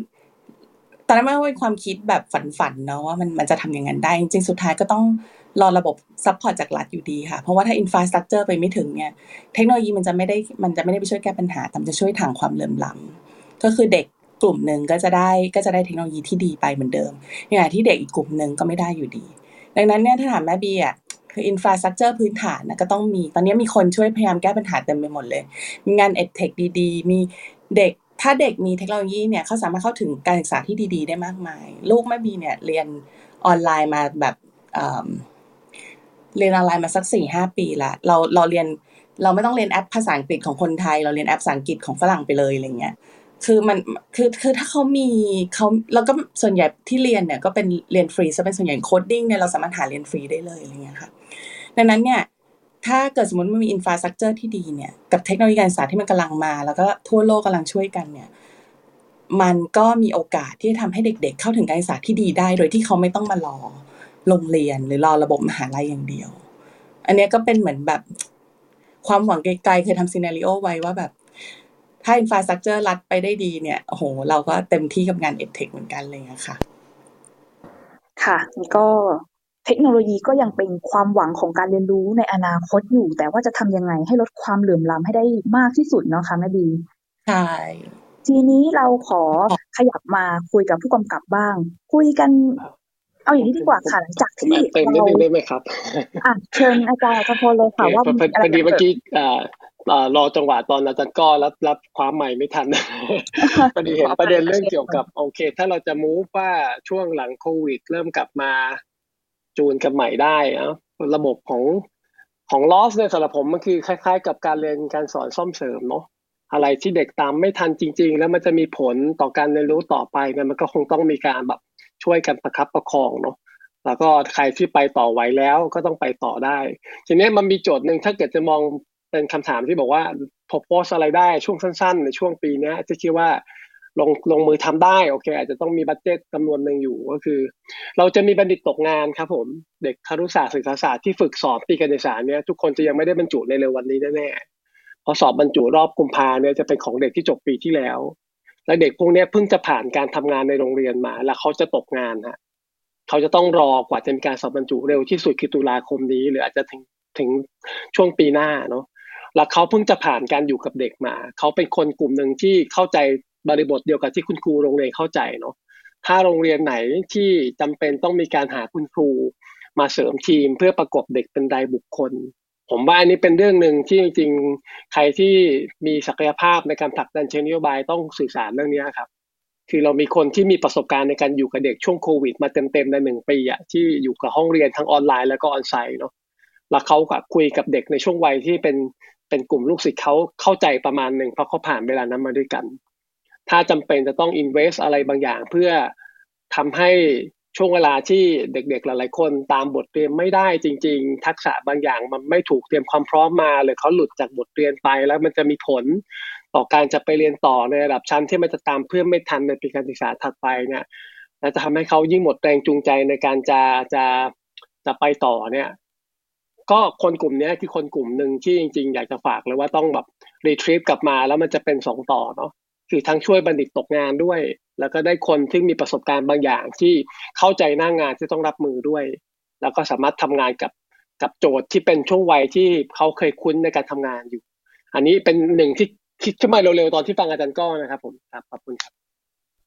ค่ะ ก็เป็นโจทย์ที่ต้องใส่ใจเหมือนกันนะคะ เรื่องที่ว่าครูอาจจะตกงานยกรุ่นก็ได้ ทีนี้อะมาคุยกับผู้กำกับกันบ้าง เริ่มจากพี่เบสก่อนเลยค่ะทำงานสารคดีมาเนี่ย เราเห็นปัญหามาหลากหลาย อยากรู้ว่าพี่เบสคิดว่าปัญหาสำคัญของการศึกษาไทยตอนเนี้ย คืออะไร แล้วเราควรจะแก้มันยังไงคะ ถ้าให้เลือกมาประเด็นหนึ่งอืมยากจริง ๆเลย แต่ว่าพูดในมุมที่เบสพอจะ เอ่อทำได้แล้วกันเนาะเออเบสมองว่าสิ่งที่ทำก็คือ เออเห็นคล้าย ๆกับอาจารย์อาจารย์ฮูกอะฮะว่าเออจริงๆมันก็ต้องพูดกัน ต้องสื่อสารกันเรื่องนี้ให้เยอะที่สุดเท่าที่จะทำได้ครับ แล้วก็ แล้วก็สื่อสารยังไงสื่อสารในที่นี้ในมุมของเบสเนี่ยที่ทำอะสกูทาวคิงมาแล้วเราก็ทำอันนี้มาแล้ว เราเห็นว่าเวลาเราพูดถึงปัญหาพวกนี้เนี่ยเรามักจะเห็นเป็นเชิง เราเห็นเป็นเชิง GDP นะเห็นเป็นตัวเลขอะไรเงี้ย ซึ่งเราคิดว่าภายใต้ตัวเลขเหล่านั้นนะฮะมันมีมันมีมนุษย์อยู่มันมีคน มันมีความฝัน มันมีความรู้สึก มันมีมันมีความเจ็บปวดอะไรต่างๆ นานาอยู่ ซึ่งก็คือมนุษย์นี่แหละครับ ในตัวเลขเหล่านั้นมันมีมนุษย์อยู่แล้วเบสก็มองว่าจริง ๆ แล้วเนี่ยผู้ที่รับผิดชอบสิ่งนี้เรียกว่ารัฐเนี่ยแหละ ภาพรวมมันอาจจะไม่ใช่เรื่องการศึกษา ไม่ค่อยมอง คนในประเทศเป็นคนเท่าไหร่ ไม่ค่อยมองคนในประเทศเป็นเป็นมนุษย์ที่มีชีวิตจิตใจมีมีความทุกข์ยากเนาะเราก็เลยรู้สึกว่าจริง ๆ แล้ว หน้าที่ของเราในการทำสื่อเนี่ยเราก็คิดว่านอกจากจะพูดถึงประเด็นปัญหาเออของสิ่งเหล่านั้นแล้วเนี่ยอีกทางหนึ่งเลยเราก็ต้องพูดประเด็นปัญหานั้นผ่านผ่านความความเป็นมนุษย์ความอย่างอย่างตอนที่เบสอย่างอย่างเราคุยกับทีมงานเลยว่าโตมากับจอเนี่ย จำเป็นมากเลยที่แปดตอนนี้ต้องมีเคสตัดดี้ของของของผู้ประสบหาประประสบปัญหาจริง ๆ เนาะเพราะว่าเราจะได้ยิน voice ของเขาหนึ่งนะฮะพอ voice ของเขามีตัวตนเนี่ยมันในทางหนึ่งมันก็เป็นการ empower ของคนอื่น ๆ ที่ที่รู้สึกหรือเจอปัญหาคล้ายกัน เช่นพ่อแม่ที่เจอแบบนี้เด็กที่อาจจะยังรู้สึกโดดเดี่ยวอยู่ แล้วเจอปัญหาคล้ายๆวิวเลยเออเขาจะได้รู้สึกว่าเออจริงหนึ่งคือเราไม่ได้เจอ empower คือเราไม่ได้เจอปัญหานี้อยู่คนเดียว เอ่อสองคือเราเราเห็นนะฮะเราเห็นความความปัญหาของของของสิ่งที่รัฐทำกับเราในในในในตัวตัวคนมนุษย์เนี่ยแล้วเราคิดว่าไอไอไอไอจุดร่วมตรงนี้ของคนหลาย ๆ คนเนี่ยมันน่าจะช่วยเอ่อสร้าง awareness ได้ ซึ่งเราว่าไอไอคำว่า awareness หรือการตลาดตลาดรู้เนี่ยมันไม่ใช่แค่แบบว่าเอ่อมันไม่ใช่ไม่ใช่ความบางฮะแปลว่ามันเป็นการถ้าเรายิ่งทำพูดพูดถึงประเด็นนี้เยอะขึ้น พูดถึงประเด็นนี้อย่างลึกซึ้งขุดไปถึงหัวจิตหัวใจของคนที่เจอปัญหาเนี่ยพอเราพอเราเชื่อมโยงกันใน some way somehow เนี่ยไปคิดว่ามันจะคนดูเนี่ยที่สะสมข้อมูลความรู้สึกพวกนี้เหล่าเหล่านี้ไปเนี่ยมันมันจะมันจะมันก็จะพา movement อะไรบางอย่างต่อได้ เขาดูหนังเรื่องนี้เขาอาจจะกลับไปหันมองหน้าลูก ว่าเออนี่กูกำลังทำอะไรกับลูกอยู่วะ เราอาจจะหันกลับไปที่ห้องเรียนเดิมที่เราสอนอยู่เออกูทำอะไรห้องเรียนอยู่วะหรือว่าคนที่อยู่ในถ้าถ้าโชคดีที่สุดคือคนที่พอจะมีอำนาจในบริหารการบริหารจัดการอะไรบางอย่างที่ตัวเองทำได้เนี่ยเขาหันกลับไปในสิ่งที่เขาทำแล้วเขาเออหนังมันไปเนี่ยเปลี่ยนความคิดเออเชื่อมโยงความรู้สึก แล้วก็เออเขาทำอะไรได้บ้างเบคคิดว่าอันเนี้ยเบนในฐานะทำสื่อเนี่ยเบคก็อยากจะเนี่ยเปิดแองเกิลนี้ว่าปัญหาเหล่านี้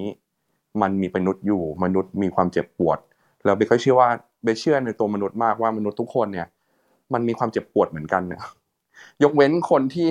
ไม่เดือดไม่ไม่ไม่ไม่เป็นทองไม่รู้ร้อนจริงๆ อันนี้ก็ไม่รู้จะทำยังไงนะแต่เราก็พยายามเนี่ยเราเชื่อว่ามนุษย์มันยังมีคุณภาพนี่แหละมันต้องมันมันมีความเอมพัตตี้อะเราสึกว่าเออไอตรงเนี้ยมันจะหนังเนี่ยมันทำหน้าที่เนี้ยเราจะ connect ไอไอความรู้สึกร่วมของความเป็นมนุษย์ ซึ่งกันและกันยังไงได้บ้างครับ อันนี้ก็ base base ในฐานะสื่อเนี่ยก็ก็ก็อยากจะโบ part นี้ของของ ของของปัญหาหรือหรือหรือทางแก้ครับ อืม น่าสนใจมากค่ะ ว่าถ้าเกิดเราเห็นทุกเบื้องหลังของปัญหาว่ามันมีมนุษย์มีความรู้สึกอยู่ในนั้น เนี่ย มันก็เป็นเรื่องสำคัญที่เราต้องเร่งแก้ไขเนาะอ่า พี่จ๊อบแจ๊บบ้างค่ะ คิดว่าปัญหาสำคัญของการศึกษาไทยตอนนี้คืออะไร อยากฝากอะไร อยากให้แก้ยังไงคะโอ้คำถามยากมากเลยครับ คือ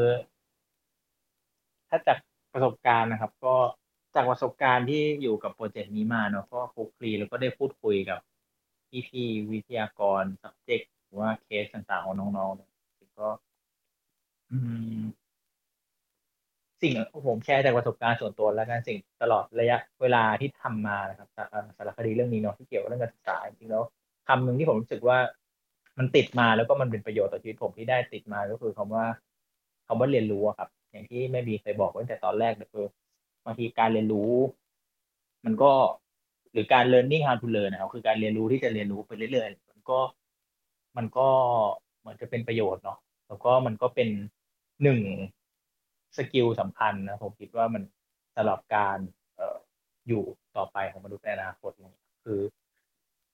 ถ้าเราคิดว่าโควิดมันคือปัญหาที่เข้ามา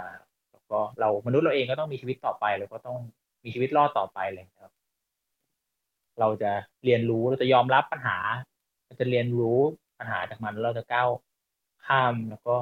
เติบโตต่อไปหรือมีชีวิตต่อไปยังไง แล้วก็ผมคิดว่าแต่คือสุดท้ายแล้วก็หวังว่าทุกคนจะมีทรัพยากรมี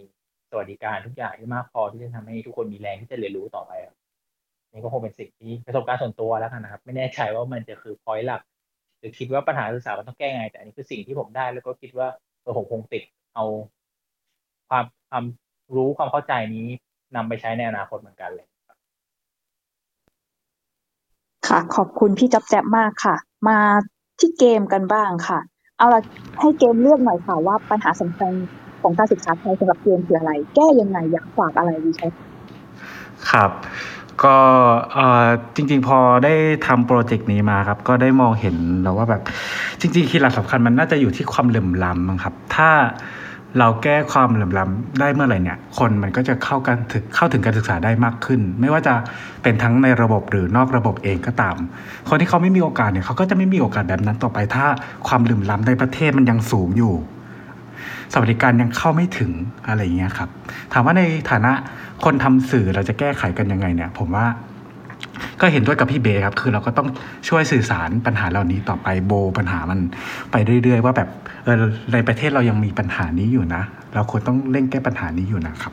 ก็คือช่วยสื่อสารเรื่องนี้ต่อไปครับในฐานะคนทำสื่อครับโอเคค่ะ ขอบคุณเกมนะคะ ก็อยากถามน้องวิว ในคำถามเดียวกันกับที่ถามอาจารย์ถามผู้กำกับเลยว่า วิวคิดว่าปัญหาของของการศึกษาไทยอะ แก่นของมันเลยอะคืออะไร แล้ววิวคิดว่าทางออกมันคืออะไร แก่นแล้วค่ะแก่นน้องวิวได้ยินหรือเปล่าได้ยินค่ะค่ะ แก่นของมันเนอะนึกไม่ออกอะพี่ เอาที่ตัวเองเจอก็ได้ คิดว่าแบบแก่นของสิ่งที่วิวต้องประสบพบเจอเลยปัญหาจริงมันคืออะไร แล้วคิดว่าทางออกมันควรจะเป็นยังไง แก่น ไม่ต้องแก่นก็ได้เอาเอาปัญเป็นเรื่องที่ที่วิวคิดว่าสิ่งนี้มันเป็นปัญหา เอออ๋อบิวคิดว่าสิ่งที่ปัญหาในระบบการศึกษาที่บิวเจอนะคะ คือการเรียนออนไลน์ แต่บิวคิดว่าบิวคิดว่าการเรียนออนไลน์อะมันไม่ค่อยโอเคอะพี่บิวอยากให้เป็นออนไซต์เพื่อที่ทำให้เราแบบเรียนแล้ว เข้าใจแล้วก็เข้าถึงอะค่ะ อืมค่ะ คือคือวิววิวคิดว่าการเรียนออนไซต์เนี่ยมันมันเข้าใจกว่ากว่าเรียนออนไลน์ยังไงบ้างในฐานะคนเรียนเนาะแล้วก็คิดว่าคือถ้ากลับมาเรียนออนไซต์เนี่ย มันมันจะดีกว่ากันจริงๆเลยใช่ไหมสมมติจินตนาการภาพตอนเรียนมหาลัย จริง ๆ การเรียนออนไลน์อะค่ะ เราเรียนกันห้อง เออห้องหนึ่งสามสิบคน หนูไม่รู้นะว่า ตอนรุ่นหนูหนูก็คือไม่ได้เรียนออนไลน์ หนูเลือกที่จะไม่เรียน แต่หนูรู้สึกว่าแบบเห็นรุ่นน้องที่เขาเรียนน่ะเขาก็เลยบอกว่า จะให้หนูมานั่งเรียนอะไรแบบนี้ มันไม่ใช่เรื่องของหนูอะ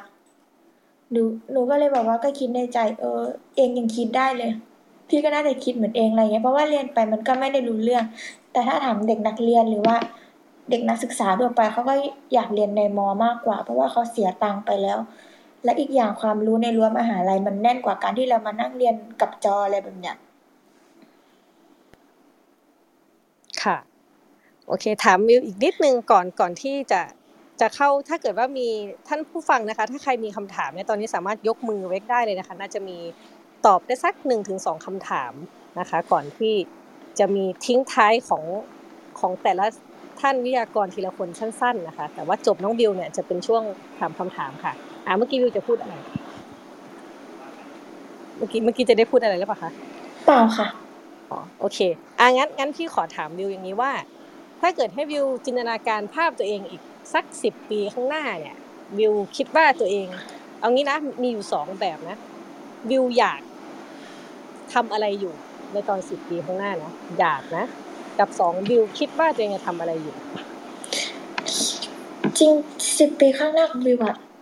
วิวอะอยากดำเนินการกิจการที่วิวมีอยู่ตอนนี้ ก็คือซักรีดถูกต้องค่ะ แล้วก็อีก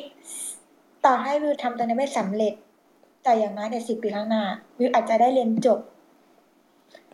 เรียนจบในสิ่งที่วิวอยากเรียน อาจจะได้แต่งชุดราชการก็ได้ค่ะ สรุปตอนนี้ตอนนี้มีสองความฝันใช่ไหมคือใส่ชุดข้าราชการครูเนาะกับทำธุรกิจซักรีดใช่ไหมคะใช่ค่ะอืมอยากอยากไปทางไหนมากกว่ากันถ้าถามตอนนี้ จริงๆ แล้ววิวอยากประสบความสำเร็จในการเรียนมากกว่าค่ะ อืมก็คืออยากเรียนจบเป็นครู ใช่ค่ะ โอเคค่ะ อ่าก็ ขอบคุณวิวเนาะเป็นเป็นกำลังใจให้มาก ๆเลยนะคะ แล้วก็ตอนนี้ไม่แน่ใจว่าถ้าเกิด อ่าโอเคมีมีคนยกมือขึ้นมาแล้วค่ะ อาจจะได้ตอบประมาณหนึ่งถึงสามคำถามนะคะโอเคอ่าอ่าเชิญเลยค่ะ คุณอ่าเยลโล่พาวเดอร์ค่ะปลื้มค่ะถามน้องลืมวิโอเคค่ะค่ะ ถามน้องวิวเมื่อกี้น้องวิวเอ่อพูดถึงเรื่องการเรียนออนไลน์กับเรียน onsite จะถามว่าเอ่อถ้าสมมุตินะว่าแบบเอ่อมีอินเทอร์เน็ตแบบ Wi-Fi พร้อม อุปกรณ์พร้อม ทุกอย่างพร้อมสำหรับการเรียนออนไลน์ น้องวิวยังคิดว่าการเรียน onsite มันดีกว่าออนไลน์ไหมคิดค่ะเพคิดราะว่าว่าการเรียนค่ะเพราะว่าเอาเลการยเรียน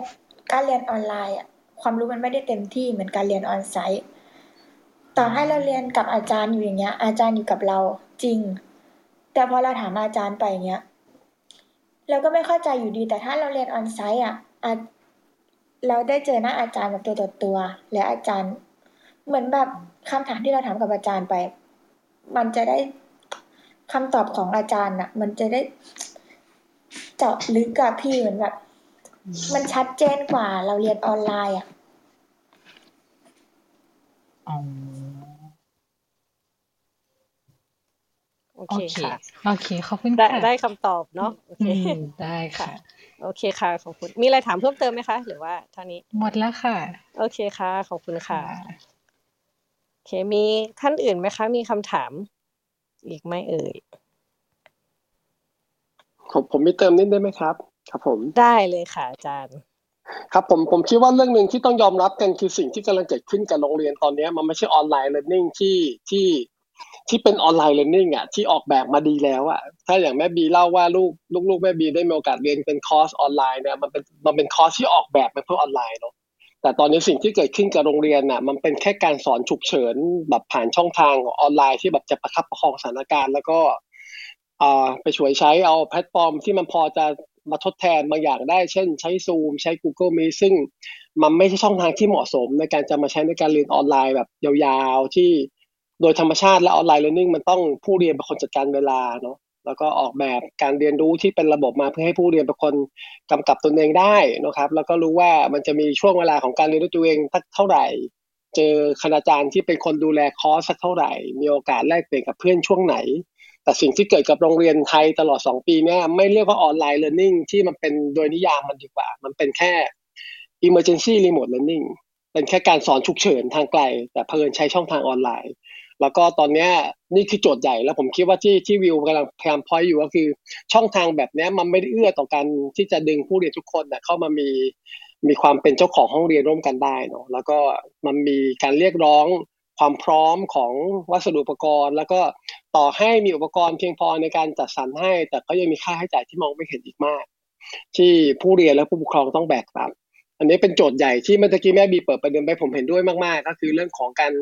ดำเนินเร่งดำเนินการเรื่องอินฟราสตรักเจอร์ในการเรียนรู้ของผู้คนอะอินเทอร์เน็ตที่จะแบบจัดสรรให้กับระดับชุมชนมีได้ ที่เพียงพอที่อย่างน้อยที่สุด ถ้าวันหนึ่งฉุกเฉินโรงเรียนมันไม่ฟังก์ชันแล้ว ก็มีพื้นที่ที่เป็นพื้นที่สาธารณะที่เด็กจะสามารถเข้าถึงมันได้ ถ้าเกิดว่าซิมมือถือยังมาไม่ทันอินเทอร์เน็ตบ้านยังมาไม่ทันเนี่ยอย่างน้อยก็ต้องมี Public Space ระดับชุมชนที่เด็กสามารถเข้าถึงแล้วก็ใช้มันเรียนรู้ได้ ของเราตอนนี้คือแม้กระทั่งผมทำ School Education นะผมก็คิดว่าออนไลน์ Learning เนี่ยที่กำลังเอ่อช่วงที่กำลังต้องตัดสอนออนไลน์ฉุกเฉินเนี่ยมันบอกถึงความ fail ของการจัดการทรัพยากรการเรียนรู้ตามอัธยาศัยที่เกิดขึ้นในในวิถีชีวิตด้วย เกิดอะไรขึ้นกับอินเทอร์เน็ตระดับหมู่บ้านระดับตำบลซึ่งไม่มีในการที่จะ provide ให้กับคนโดยเฉพาะเรื่องการเรียนรู้ แม่บีเมื่อกี้คุยถึงประเด็นเรื่องการจะพยายามมองหา ผู้ประกอบการที่เอื้อจะจัดสรรพื้นที่ในการเรียนรู้ได้ แต่พอไปถึงระดับหมู่บ้านระดับชุมชนเนี่ยมันก็ค่อนข้างมีเพดานที่ยากอยู่ทีเดียว เรื่องนี้มันคงต้องมองหาภาคีในการทำงานอปทอะไรต่างๆ ที่มันจะต้องแก้ปัญหากันตรงไหน regulation ไหนที่มีปัญหา น่าจะมีโจทย์ใหญ่มากที่จะพูดถึง infrastructure ที่จะเป็นเอื้ออำนวยให้เกิดระบบนิเวศการเรียนรู้ของผู้คน โดยจัดนิเวศการศึกษาที่ส่งเสริมสิ่งนี้ให้เกิดขึ้นนะครับ ขอบคุณครับผม ต่ออาจันพุ่งนิดนึงได้ไหมคะโอเค ได้ค่ะ คือคือมันก็เป็นใช่ค่ะอย่างที่อาจารย์ฮู้พูดเลยแล้วเราก็แบบ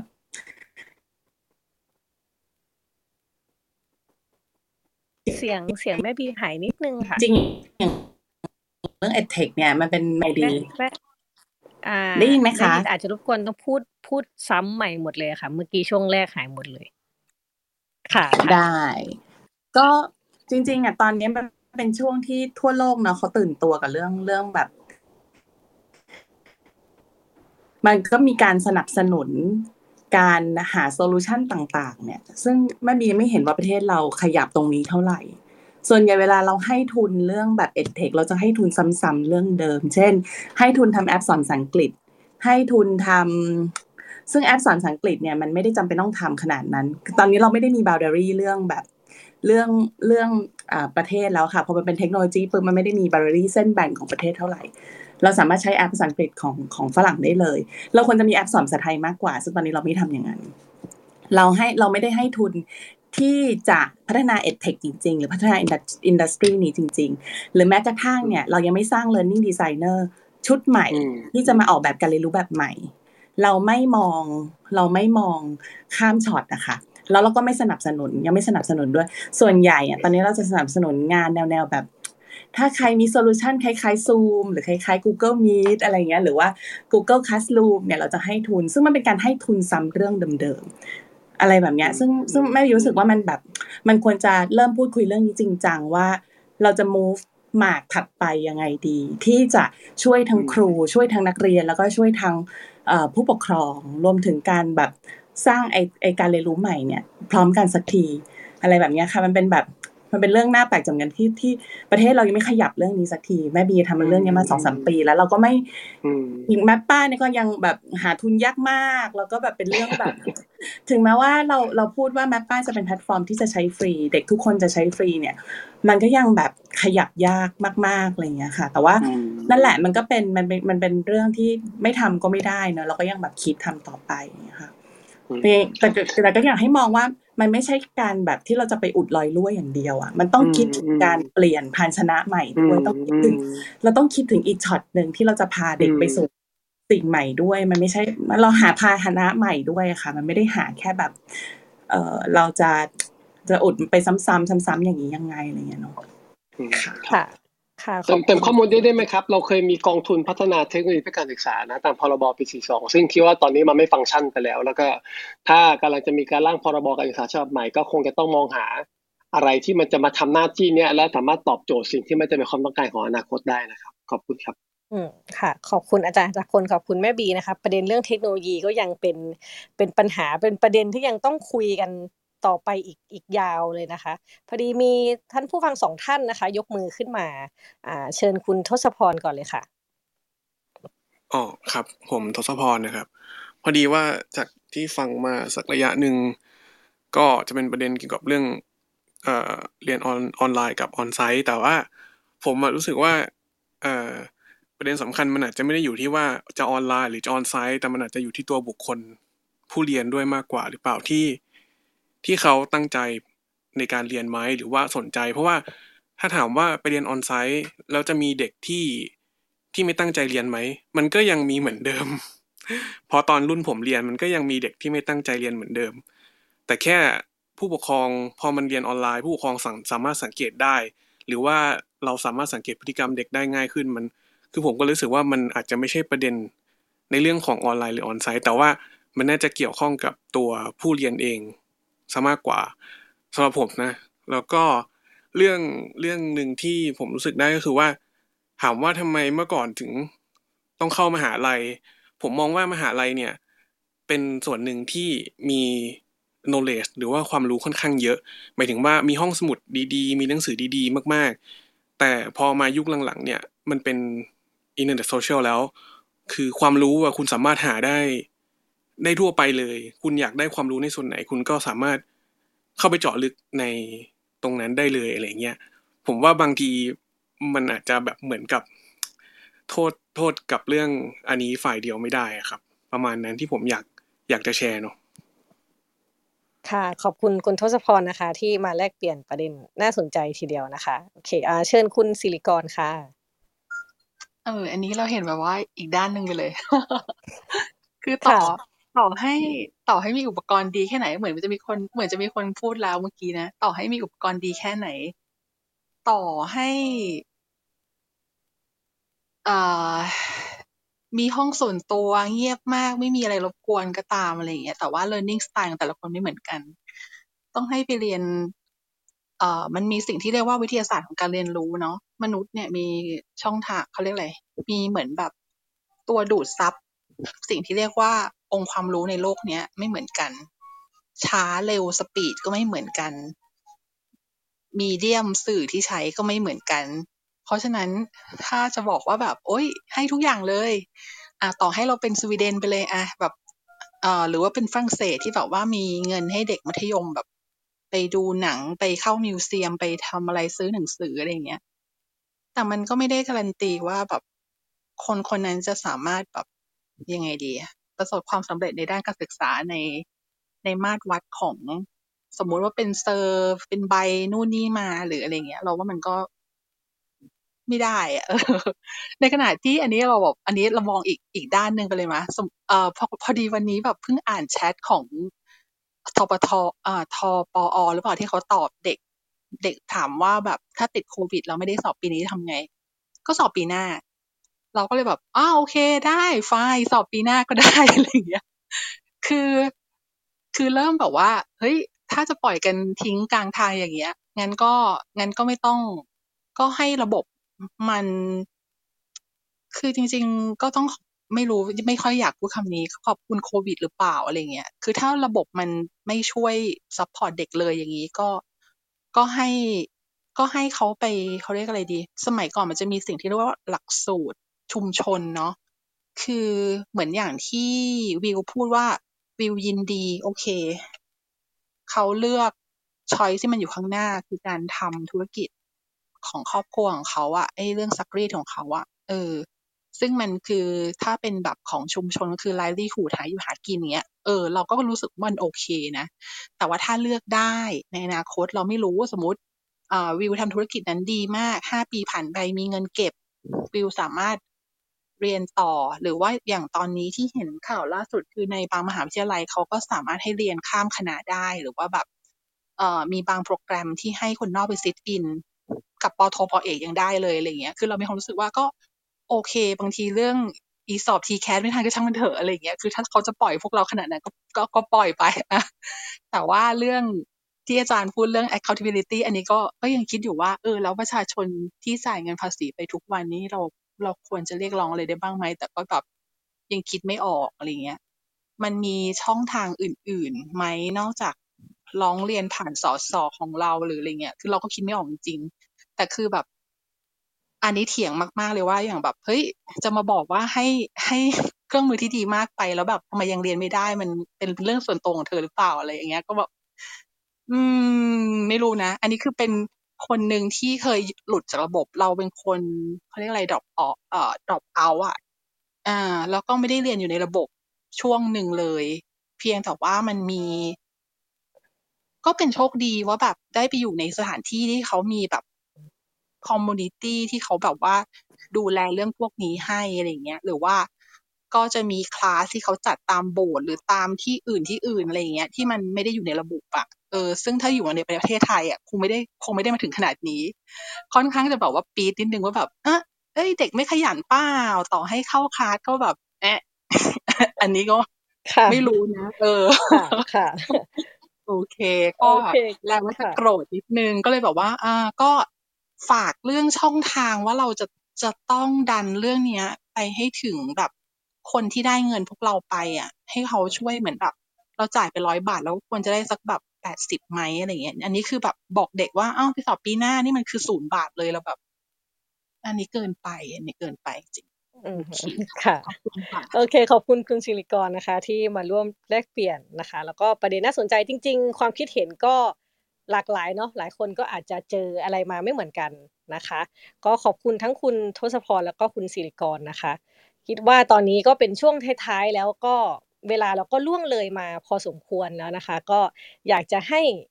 วิทยากรแต่ละท่านนะคะ ทิ้งท้ายสั้น ๆ สั้น ๆ แบบสั้น ๆ เลยนะ แบบลินๆเลยค่ะว่า อะไรที่ค้างคายังไม่ได้พูดหรือว่า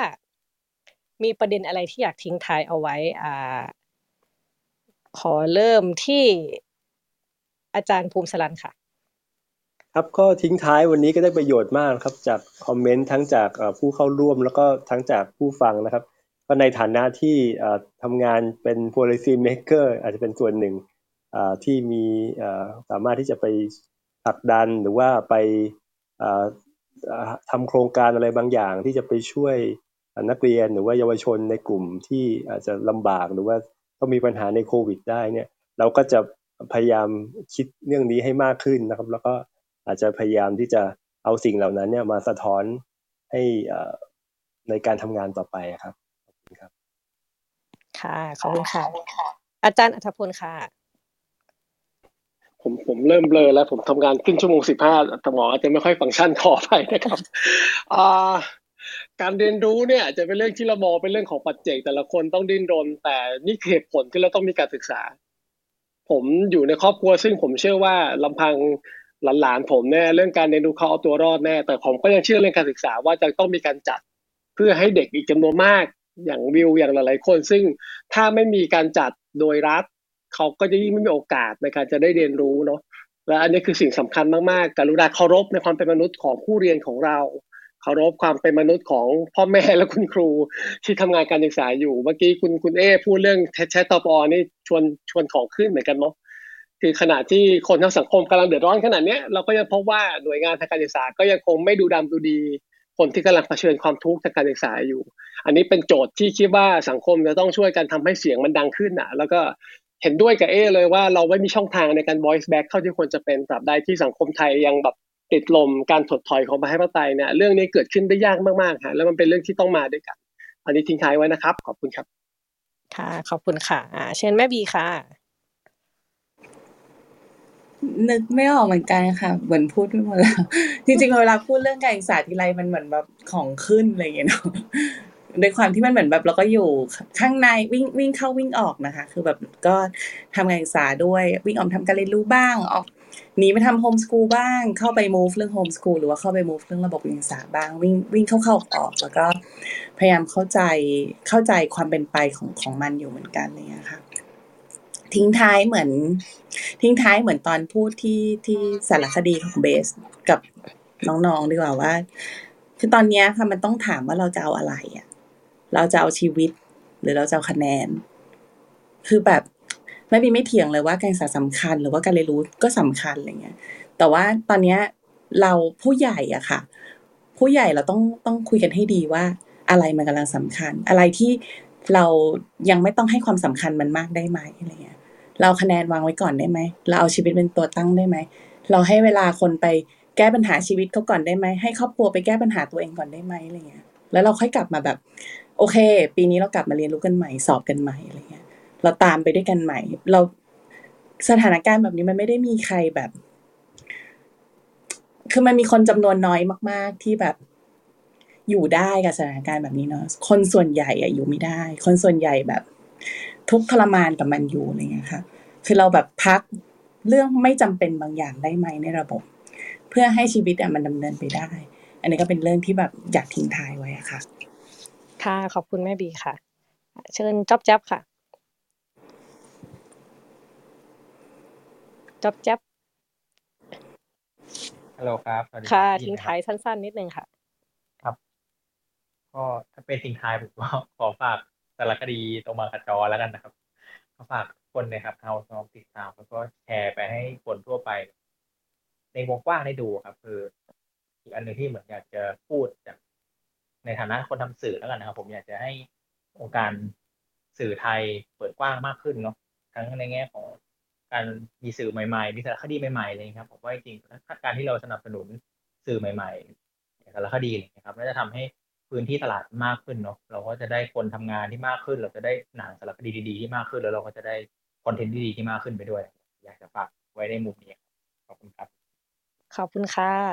อ่าเชิญพี่เบสค่ะ ทิ้งท้ายถ้าลินลินเลยเหมือนจ๊อบแจ๊บเลยครับก็ลีนไปลีนอ๋อล้อเล่นล้อเล่นล้อเล่นล้อเล่นลีนไปใช่ไหมอ๋อจริง ๆ ก็ก็อยากจริงๆอะคิดเหมือนจ๊อบแจ๊บแหละแต่ว่า เออ อยากให้มีกำลังใจกันแล้วกัน แล้วก็ช่วยช่วยช่วยกันไปว่ายุคนี้มันน่าจะเป็นยุคของการอยู่โดดเดี่ยวแล้วน่าจะลำบากอะฮะก็ เราก็คิดว่าหนังมันก็น่าจะเป็นการเชื่อมเชื่อมคนเชื่อมเชื่อมคนให้เห็นว่าเออมันมีตัวละครแบบไหนบ้าง แล้วก็ไอสิ่งที่คุณเจออยู่มันก็ไม่ใช่แค่คุณเจอคนเดียวนะแล้วก็ไปคิดว่ายุคนี้ช่วยกันครับ แบบให้กำลังใจกันเยอะ ๆ แล้วก็ empower กันเยอะๆเพราะแบบว่ามันมันมันมันมันน่าจะเป็นอย่างนี้ไปอีกสักพักนึงเลยอะฮะประมาณนี้ครับ ขอบคุณค่ะ เกมค่ะทิ้งท้าย ครับเอ่อพวกเรื่องประเด็นอะไรก็อาจจะไม่มีอะไรมากครับ จริง ๆ อยากฝากให้ติดตามสารคดีโตมากับจออีกห้าตอนที่เหลือนะครับ ตอนนี้ก็ฉายไปแล้วสามตอนนะฮะใครที่ยังไม่ได้ดูก็อาจจะลองไปดูสักตอนสองตอนครับ แล้วจะเข้าใจมากขึ้นครับว่าปัญหาการศึกษาไทยเนี่ย เรากำลังเจออะไรอยู่ฝากไว้แค่เกนี้มครับเกมเกมเกมครับ เกมตอนที่เหลือมันมีอะไรประเด็นอะไรอีกบ้าง เนี่ยเดี๋ยวเดี๋ยวเดี๋ยวเดี๋ยวอันนี้พิธีกรขายให้นะนี่พิธีกรขายให้โอเคโอเคโอเคค่ะ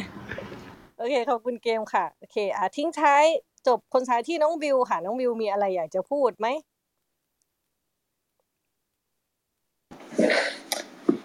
อืม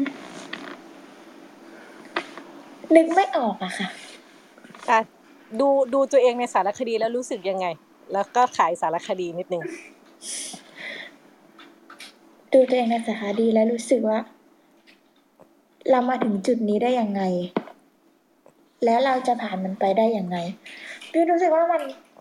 เออมันเพอร์เฟกอะมันเหมือนแบบ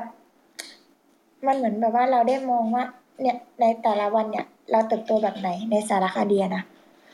แล้วก็กว่าเราจะผ่านมันมาเนี่ย เราต้องเจออะไรมาบ้าง ค่ะ ชอบไหมสารคดี ถ้าถามว่าว่าชอบไหมชอบ เพราะว่าในทุกเรื่องราวมันเป็นเรื่องราวเรื่องจริง ที่ไม่ได้ปรุงแต่ง คือแบบเป็นชีวิตจริง ๆ ของวิวเลยอะค่ะ แล้วให้วิวลองลองเชิญชวนท่านผู้ฟังคนฟังอยู่เนี่ยไปดูไปดูสารคดีตัวมากับจอ เออการที่เราได้ไปดูสารคดี ไม่ว่าจะเป็นของวิวหรือว่าของคนอื่น แต่วิวคิดว่ามันเขาเรียกว่าอะไรนะ มันจะได้แลกเปลี่ยนความคิดกัน ความต่างอะไรแบบเนี้ยค่ะ ค่ะ ค่ะ โอเคอขอบคุณวิวมาก สั้น ๆ แต่เฉียบคมนะคะ ก็วันนี้ขอบคุณวิทยากรทุกท่านนะคะ มาที่อยู่ร่วมกันจนดึกดื่นเลยนะคะ แล้วก็ขอบคุณ ท่านผู้ฟังทุกท่านนะคะ ที่อยู่กันจนถึงตอนนี้นะคะ ถ้าเกิดว่าใครฟังไม่ทันมาไม่ทันหรือเพื่อนถามว่าเอ้ยมีย้อนหลังไหมตอนนี้ Clubhouse เขามีให้ฟังย้อนหลังแล้วเนาะแล้วก็จริงๆทาง One O One ก็จะมีลงลงคลิปลงรายการไว้อยู่แล้วนะคะ ทั้งในช่องทางแพลตฟอร์มต่าง ๆ ของ One O One นะคะ แล้วก็ขายของนิดนึงสำหรับคนที่เพิ่งมารู้จักกับสารคดีโตมากับจอนะคะ คือสารคดีโตมากับจอเนี่ย on on air เขาใช้คำว่าออนไลน์ไปแล้วสามตอนนะคะ ซึ่งดูได้ทางเพจ d 1 0 1 w o r l d นะคะ แล้วก็หรือ YouTube Channel ของ d 1 0 1 w o r l d นะคะ ถ้าเกิดใครไม่เคยรู้จักวันวันดูชื่อข้างบนของขับเฮานี้ได้นะคะ the 1 0 1 w o r l d เนาะสามารถคลิกเข้าไปดูได้นะคะ แล้วก็พรุ่งนี้นะคะอ่าเวลาสองทุ่มตรงนะคะ จะมีอ่าพรุ่งนี้คือทั้งเสาร์ทั้งอาทิตย์เลย วันเสาร์จะมีตอนที่สี่นะคะ ชื่อตอนว่า Hurt at First Sight ออนไลน์คลาสแรกหัวใจก็แตกสลายนะคะ ฟังชื่อรู้เลยว่าคนตั้งเป็นคนรุ่นไหนนะคะ แล้วก็ตอนวันอาทิตย์นะคะอ่า Lost Generation วัยมัธยมที่สูญหายทำได้เพียงแค่คิดถึงนะคะ ก็ตอนนี้ก็อ่าอีฟนะคะ พิธีกรเนี่ยก็ก็ได้ไปร่วมสัมภาษณ์ด้วย ส่วนตอนที่แล้วเนี่ย อ้ายก็ได้เป็นคนไปร่วมสัมภาษณ์ด้วยนะคะใช่ค่ะ ค่ะ ก็สำหรับคนที่อยากยังไม่เคยดูอะไรไป search ดูได้เลย search ดูในทาง One O One นะคะ จะมีฉายตลอดทุกคืนวันเสาร์อาทิตย์เวลาสองทุ่มตลอดเดือนมกราคมถึงกุมภาพันธ์นี้ค่ะแปดตอนเนาะโอเคค่ะ วันนี้ก็ One O One midnight round โตมากับจอกระทบปัญหาการศึกษาไทยก็ขอปิดวงเพียงเท่านี้นะคะ ขอบคุณวิทยากรทุกท่านและขอบคุณผู้ฟังทุกท่านค่ะ สวัสดีค่ะ สวัสดีค่ะ สวัสดีครับ สวัสดีครับ ขอบคุณค่ะ ขอบคุณทุกคนค่ะค่ะขอบคุณค่ะ